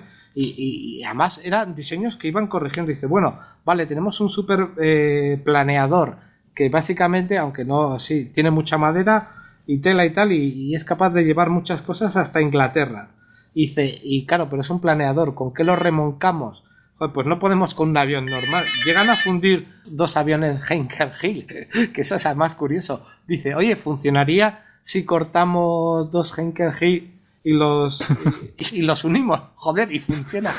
o sea, es que ahí no había ni diseño en banco de pruebas ni nada. Se les ocurría. Dos aviones tirarán más que uno, ¿no? Los juntamos y corta por aquí, corta por aquí. Y únelo. Esto, esto hoy en día no, no, no, no, no, no se haría así. Ahí al banco de pruebas está. Eso va en el sentido de que, joder, las premuras de la guerra hacía que si se buscasen soluciones de a veces decías, bueno, ¿esto qué es? Pero Kurt, todos los bocetos y planos y, supuestas tácticas que se, que se, les quitaron a los hermanos Horten y Sanger, todo aquello que fue a, América ha hecho muchísimo, muchísimo daño puedes encontrar un montón de información falsa en internet, todo ese tipo de platillos, volantes, historias que no puedes desmentirlo ahora hoy en día. Hace poco miré sobre la, la, última la última regimiento alemán que se rindió en las islas de Spitsbergen eh, cuando capituló Japón. Eran unos elementos que andaban en una, en una isla, ahí solos que en una estación meteorológica, y no se querían dar por rendidos simplemente porque no podía, no había quien se acercase a la isla a sacarlos. Y era una estación meteorológica. Como fueron llevados a Estados Unidos a dar explicaciones después de aquello, se les atribuyó que estaban eh, diseñando una serie de armas endotérmicas y tal para cambiar el clima, todo eso mezclado con el proyecto HARP, una serie de chorradas.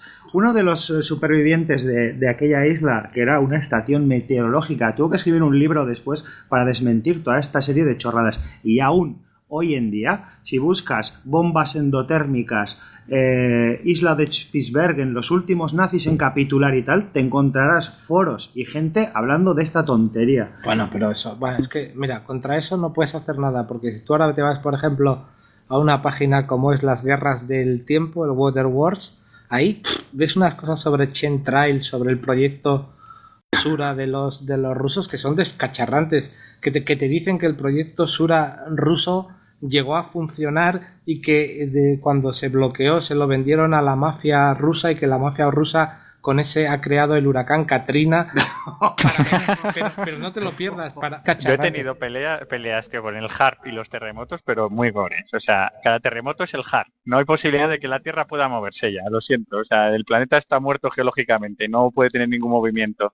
O sea, es que es así, o sea, es una cosa, es y son argumentos que son invencibles, nunca vas a poder con ello. Hay que dejarlo estar. Mitología chorra que está ahora en, eh, internet y no puedes ya no puedes ya derribarla. Ya, pero un poco la clave yo creo que está en lo que has dicho, es que había muchos proyectos de los nazis de última hora que algunos ya ni siquiera salieron de del, del diseño en papel y ahí se ha mezclado todo porque alguien que no busque con cierto tino podrá encontrar cosas muy, muy confundidas, ¿no? Hay gente que yo le he oído afirmar que, por ejemplo, Göttinger eh, llegó a volar y, no es así, ¿no?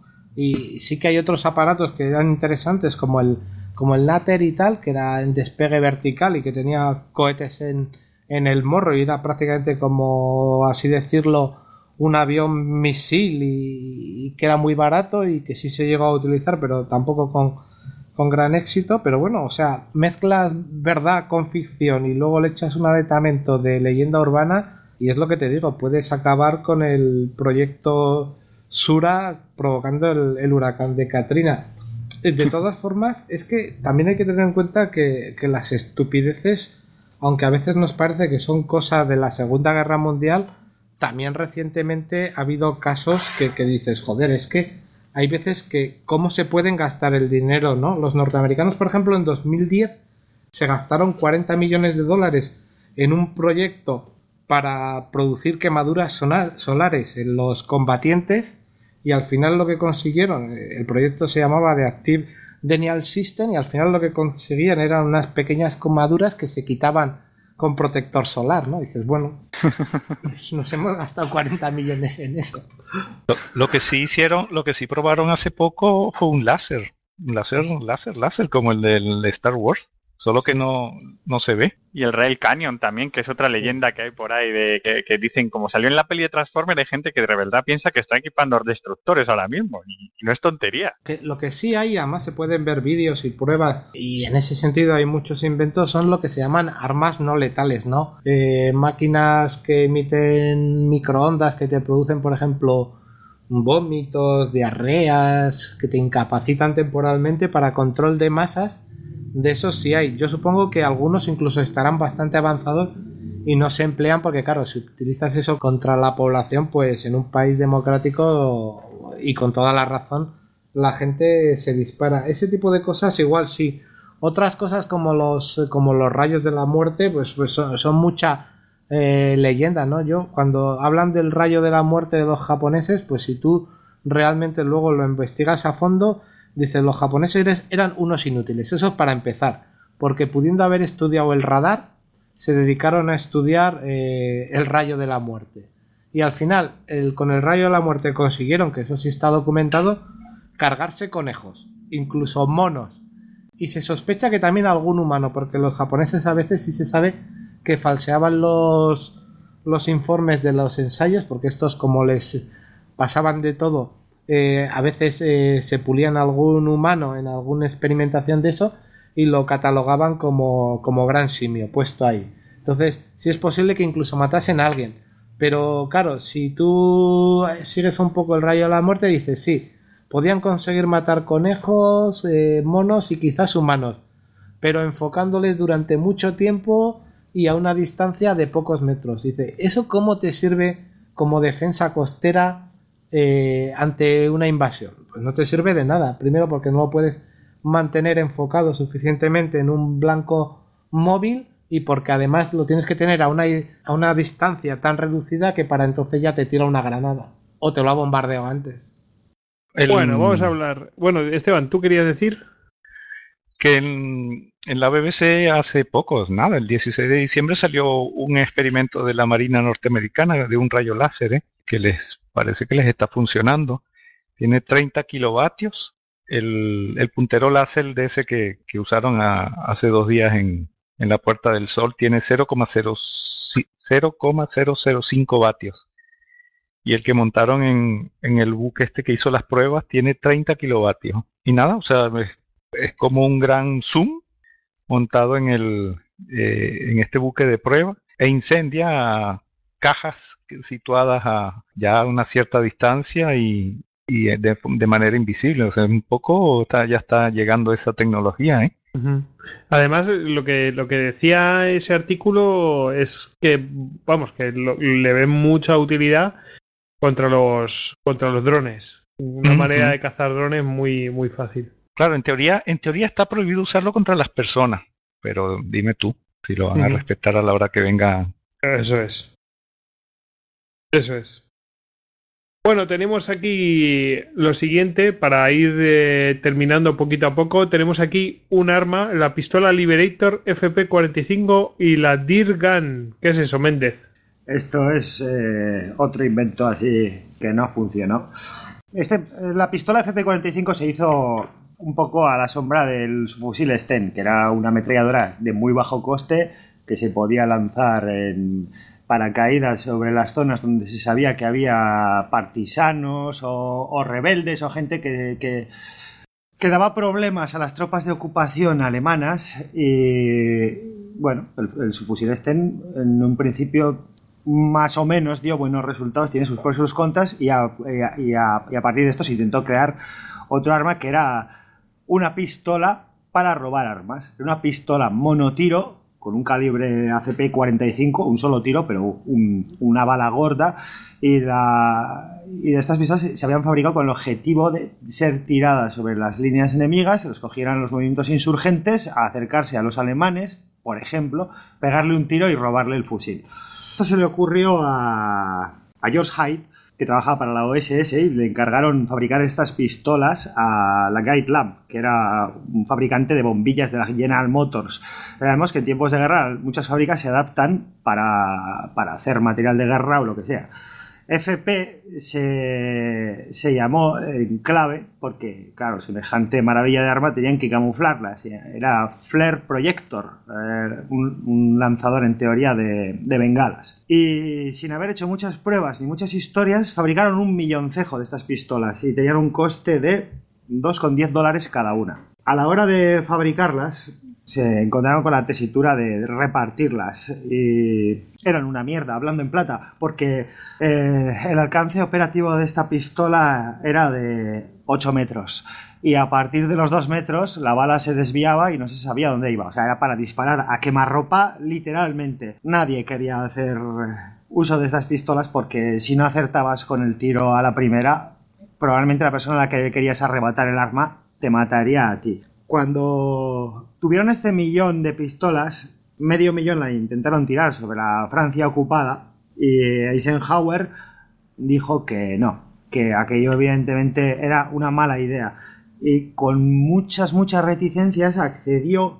a que se echaran 25.000 de estas pistolas sobre el territorio francés. Pero no hay datos ni hay constancia de que tuvieran un funcionamiento bueno ni, actuaciones destacadas. En Grecia también se tiraron algunas y tampoco se sabe más de ellas. El otro medio millón las intentaron tirar en, el sudeste asiático, pero MacArthur y Vinagre Stilwell tampoco quisieron acceder a, que, a esta idea de bombero. Al final, ¿qué pasó con ese otro medio millón?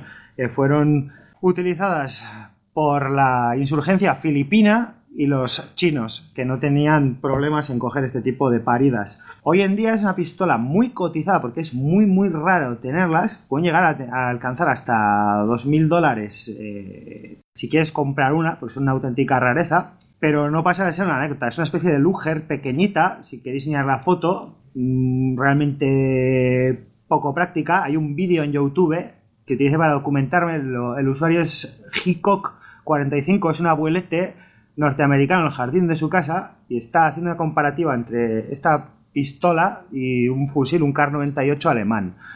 Deja totalmente en evidencia que pegas el tiro a quemarropa, los 30 segundos que te va a costar eh, sacar la bala porque no tiene expulsión automática, tienes que coger una varilla, sacar el casquillo, volver a cargarla en caso de que el otro esté mal herido y a renglón seguido coge el fusil alemán y empieza a disparar por, pues, al estilo norteamericano por el jardín de su casa. Muy didáctico, yo os recomiendo que lo busquéis.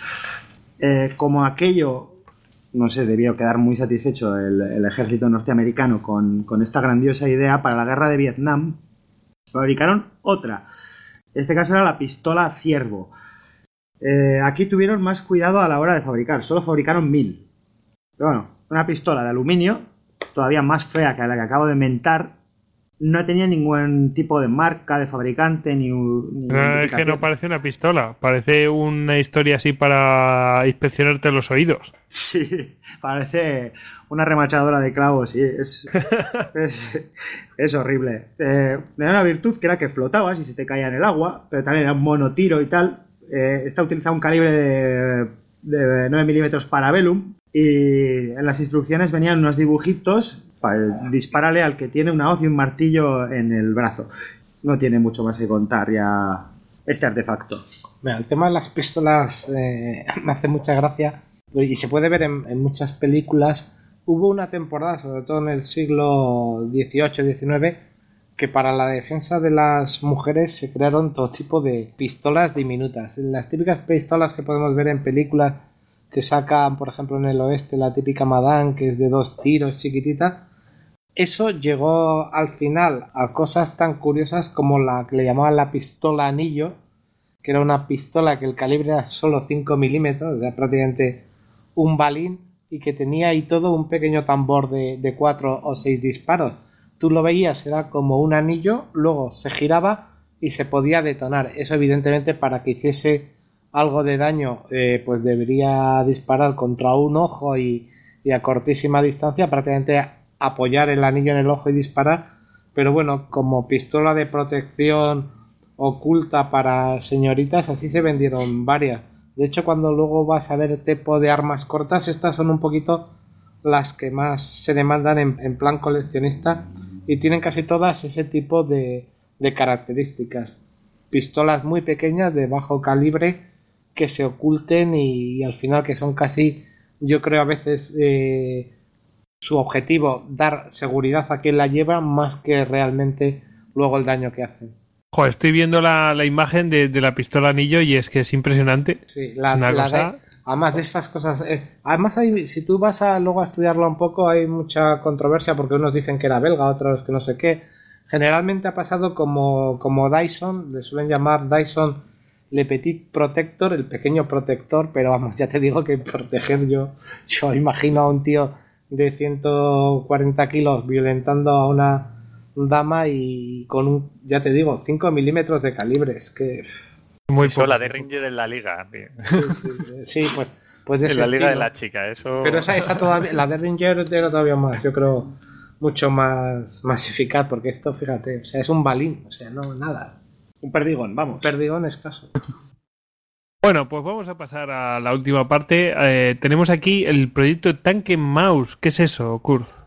Bueno, yo voy a aprovechar para hacer un poquito un repaso por lo que son los tanques alemanes brevemente, porque sería una cuestión de, de mucho tiempo y sobre todo para enfocarlo desde el punto de vista de cómo la obsesión particular de, Hitler, además que venía de, la, de su experiencia en la Primera Guerra Mundial, por tener unos carros eh, de gran tamaño, pues encaminó lo que era la producción ah, de los tanques alemanes hacia un camino que quizás no sea el más adecuado. Cuando empieza la Segunda Guerra Mundial, los americanos, o sea, perdón, los americanos, los alemanes tenían sobre todo los Panzer I y los Panzer II, que son tanques ni siquiera medios, son tanques muy ligeros y a Hitler le parecían unos tanques estupendos.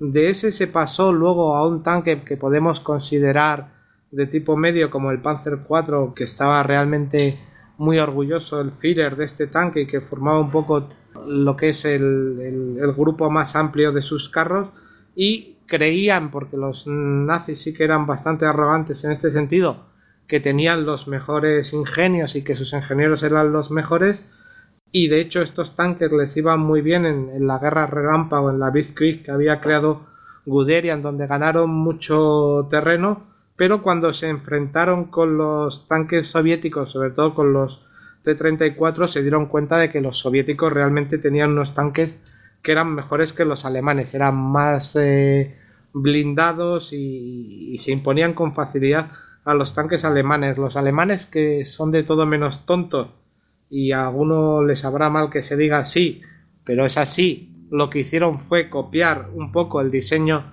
de estos T-34, sobre todo en lo que es poner un blindaje que estuviese en vez de ser recto, que tuviese ángulos para que los proyectiles eh, del enemigo rebotasen y crean todo lo que son las series de los Panzer 6 que empieza con el Tiger 1 y que después pasaría al, al Tiger 2 King Tiger, ¿no? Eh, el Tiger 1 cuando sale al campo de batalla y eso por ejemplo en Kurs, aunque Kurs eh, es, es ah, finalmente un desastre para los alemanes o por lo menos no se consiguen los objetivos y ahí tenéis un Istokaz creo recordar de Kurs bastante amplio. Eh, ahí el Tiger. Mm. Además, se, además se trata este tema, precisamente. Mm. El Tiger 1, además, ahí se demuestra como un tanque muy potente. Ahí hay relatos de las hazañas de Bitman que son espectaculares.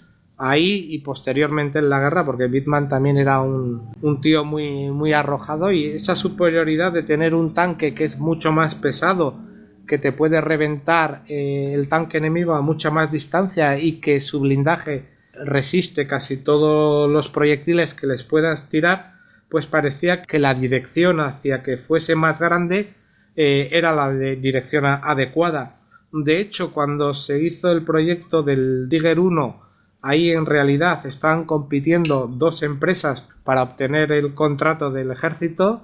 Estaba Henschel, que fue quien finalmente se lo ganó, y estaba Ferdinand Porsche para el Tiger 1 un Tiger 1 que en el caso de Ferdinand Porsche era muy novedoso, pero que tenía un motor eléctrico que evitaba que tuviese que tener, porque en realidad eran dos motores, uno por cada lado, que evitaba que tuviese que tener eh, eje y dirección y, demás, ¿no? Eh, transmisión, perdón. Y ahí eh, las pruebas fracasó porque se incendió se decantaron por el Tiger de Henschel y sin embargo Ferdinand Porsche estaba en la mente de, de Hitler que le dijo que quería un nuevo proyecto, un Panzer 8 que fuese más grande. Fue así como Porsche empezó a trabajar en lo que en principio se iba a llamar Proyecto Mamut, porque era evidentemente un tanque enorme, de hecho eran más de 10 metros de longitud, más de 3 de altura, casi 4.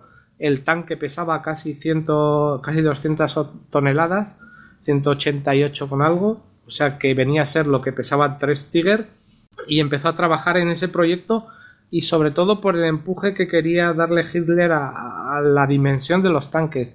Siempre se comenta que Hitler lo pasó mal durante la Primera Guerra Mundial cuando vio por primera vez esos carros que acojonaron al mundo la primera vez que se vieron y tenía la idea, que era acertada, aunque no en la cuestión del tamaño, de que el tanque era una cosa importante. Ferdinand Porsche empezó a trabajar en este megatanque que pronto se vio, aunque se hicieron unidades y se llegaron a probar, no llegó a entrar en, en combate, o entró en combate pero no llegó a disparar, que iba a ser un caos, ¿no?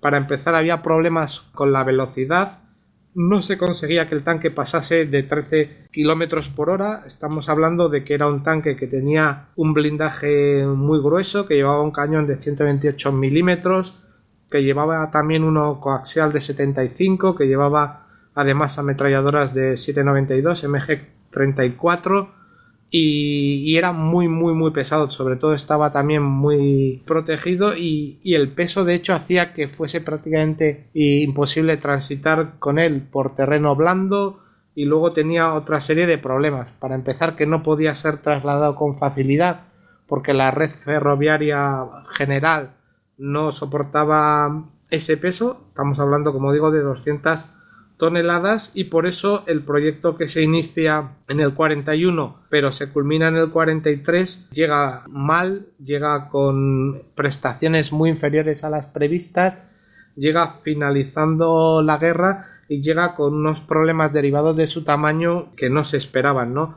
El mayor que al ser un tanque tan lento que necesitaba además unos grandes respiraderos que era muy vulnerable a las tropas de infantería que se podían acercar y colar tanto bombas de mano como cócteles Molotov, incluso se hablaba de la posibilidad de que llegase por un punto ciego un soldado de infantería, lo rociase con una garrafa de gasolina y, le prendiese fuego. Pese a ello, eh, los alemanes, y creo que Méndez tiene algún dato en eso, incluso intentaron tanques de mayor tamaño, lo cual es, en mi entender, un error, porque por ejemplo en Tiger 1, que era durante mucho tiempo, hasta la aparición del King Tiger, digamos que eh, lo más en, carros de combate, al final fue derrotado por un tanque tan corriente como el Sherman una vez que los americanos optaron por convertir el Sherman en lo que se llamó el Sherman Luciérnaga, que básicamente era utilizar los recursos que tú tenías y darle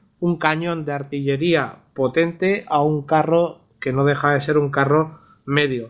Eh, en ese sentido, una utilización de los recursos como hicieron los americanos, de lo que tenemos lo combinamos para potenciarlo, se demostró mucho más acertada que ir a grandes eh, vehículos, grandes barcos, grandes cañones, porque los, los alemanes sí que es cierto que tenían una tendencia a hacerlo todo muy grande y se demostró que lo grande no era eficaz. Sí, a propósito de lo que acabas de comentar, iba a decir que de los mouse que has hablado, se llegaron a hacer dos prototipos, pero los dos elementos que voy a comentar yo ya no salieron del boceto, del papel, del plano. Uno era el Landcruiser P1000 Rate, el rata, tú has hablado del ratón, yo hablo de la rata.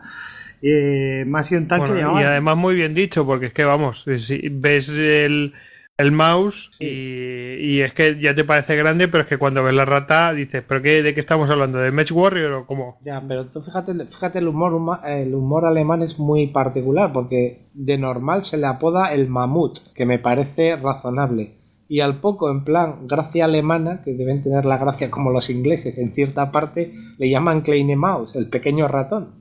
Y de ahí a Maus. Bueno, este, este ni se llegó a ensamblar ni nada, vamos, se quedó en el papel porque, por lo que voy a contar, eh, es totalmente inviable. Pesaban mil toneladas el Angelito lo iban a montar en un astillero en vez de en una fábrica de tanques, como si fuera un barco. De, de, hecho, le llamaban el crucero terrestre. Iba a llevar, pues, eh, una protección de blindaje como la que llevaba el Bismarck. Para que nos hagamos una idea, iba a llevar montado en la torreta dos cañones de 280 milímetros. Es que, es, que es una torreta de, de, acorazado, esa torreta.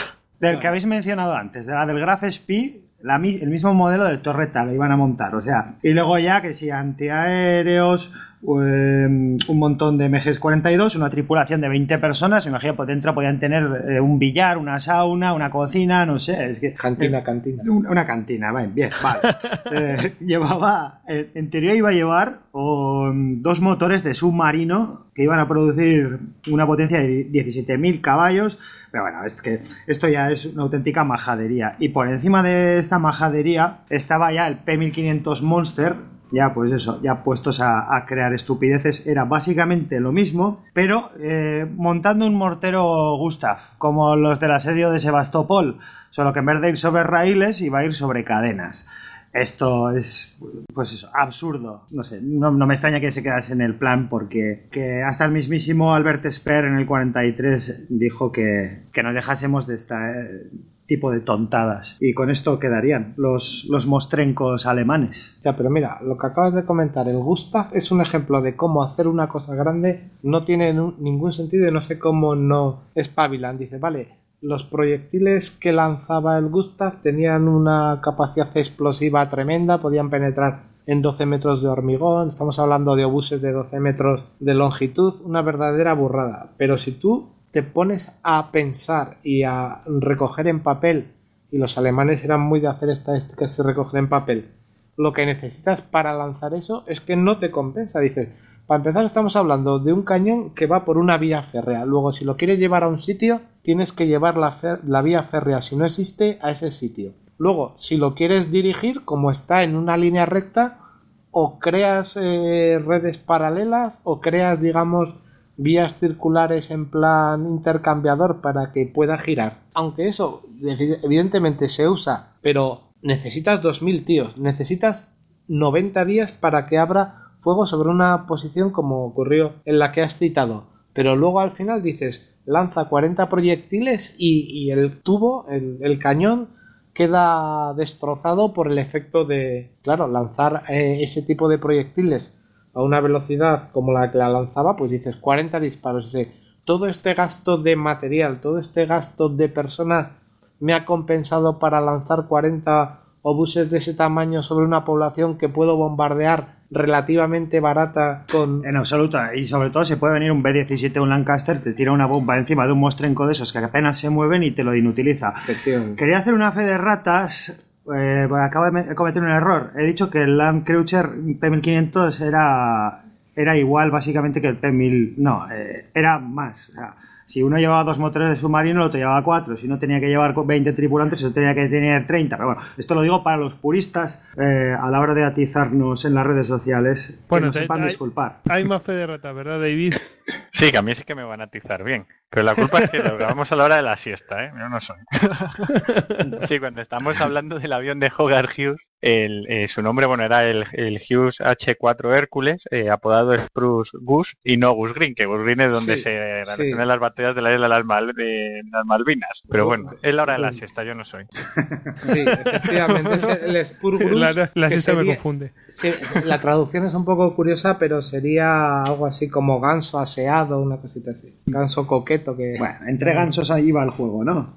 era ganso, tío. Yo sabía que era un ganso.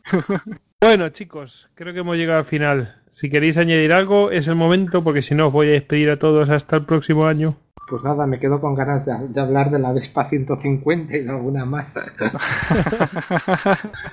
No gastes todas tus balas tan pronto, que eso parece una pistola de estas. Anillo. Ah, un, un día Ah, tenemos sí. que hacer, un día tenemos que hacer con David aparatos, sobre todo de- del mundo de la aviación, curiosos como el piggyback y alguno más que, que realmente dices, joder, qué ideas. Seguro. Sí, sí, hace- hacer un especial. O sea, sección, por ejemplo, entre guerras. O sea, y hablar. seguro, seguro que entre todos podemos hacerlo, ¿verdad? Bueno, Esteban seguro que también conoce algún bicho raro de esos, porque vamos, Hombre, sacas sí. algunas historias de la nada, vamos.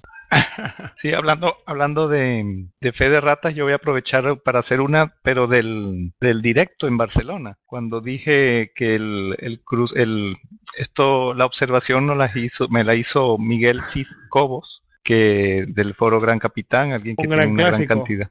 Sí, sí, hombre, alguien de verdad de quitarse el sombrero y me hizo ver que el, cuando hablamos del hidroavión que japonés que no del que el que debía lanzar el crucero Tone que partió tarde, el que en realidad falló en detectar a la flota norteamericana era un hidroavión partido del crucero Chikume, que no vio a la flota norteamericana, le pasó por encima, pero la nada, en las malas condiciones había demasiadas nubes y falló. Y ese, digamos que es una fe de rata que le agradezco mucho al, a Miguel Fiscobos por la hecho llegar.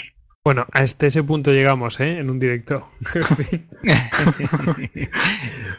bueno, chicos, eh, os tengo que despedir. Hasta, Ya casi hasta el próximo año, salvo que queramos hacer algo antes, pero vamos, esto ya como es tradición, casi por Reyes. Sí. Entonces, bueno, vamos a despedir a Coronel Kurz, arroba Nathan barra baja Kurz. También despedimos a Juan Méndez, que bueno, no tiene Twitter porque ya saben que ustedes que Méndez solamente funciona en el mundo analógico. él es de, Funciona en el mundo real. él es tripulante de Galáctica. no tripula en mi casa.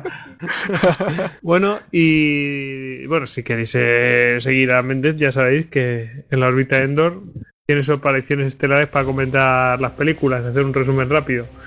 Bueno, y también tenemos a Esteban, arroba match5, eh, lo, despedimos también, al igual que a David, arroba David Nagan. Y el que les habla, arroba Gojix barra bajas al duero. Y a los tres podcasts los podéis seguir en la órbita de Endor, arroba la órbita de Endor y laorbitaendor.com. A Zafarrancho Podcast, pues lo podéis seguir en Twitter, arroba zafarranchopod y también lo podéis encontrar en zafarranchopodcast.wordpress.com. Y bueno, Istocast ya sabéis, eh, en Twitter, arroba Istocast y si no, istocast.com. Así que chicos, a despedirse. Bueno, aquí, aquí que toca, aquí no toca Semper Fidelis, aquí que toca. aquí toca, eso decimos todos. toca eso decimos todos. Eso decimos todos. Te os quiere. Yo en plan Gracias. Al emperador servir hasta morir. Adiós. Adiós. Venga.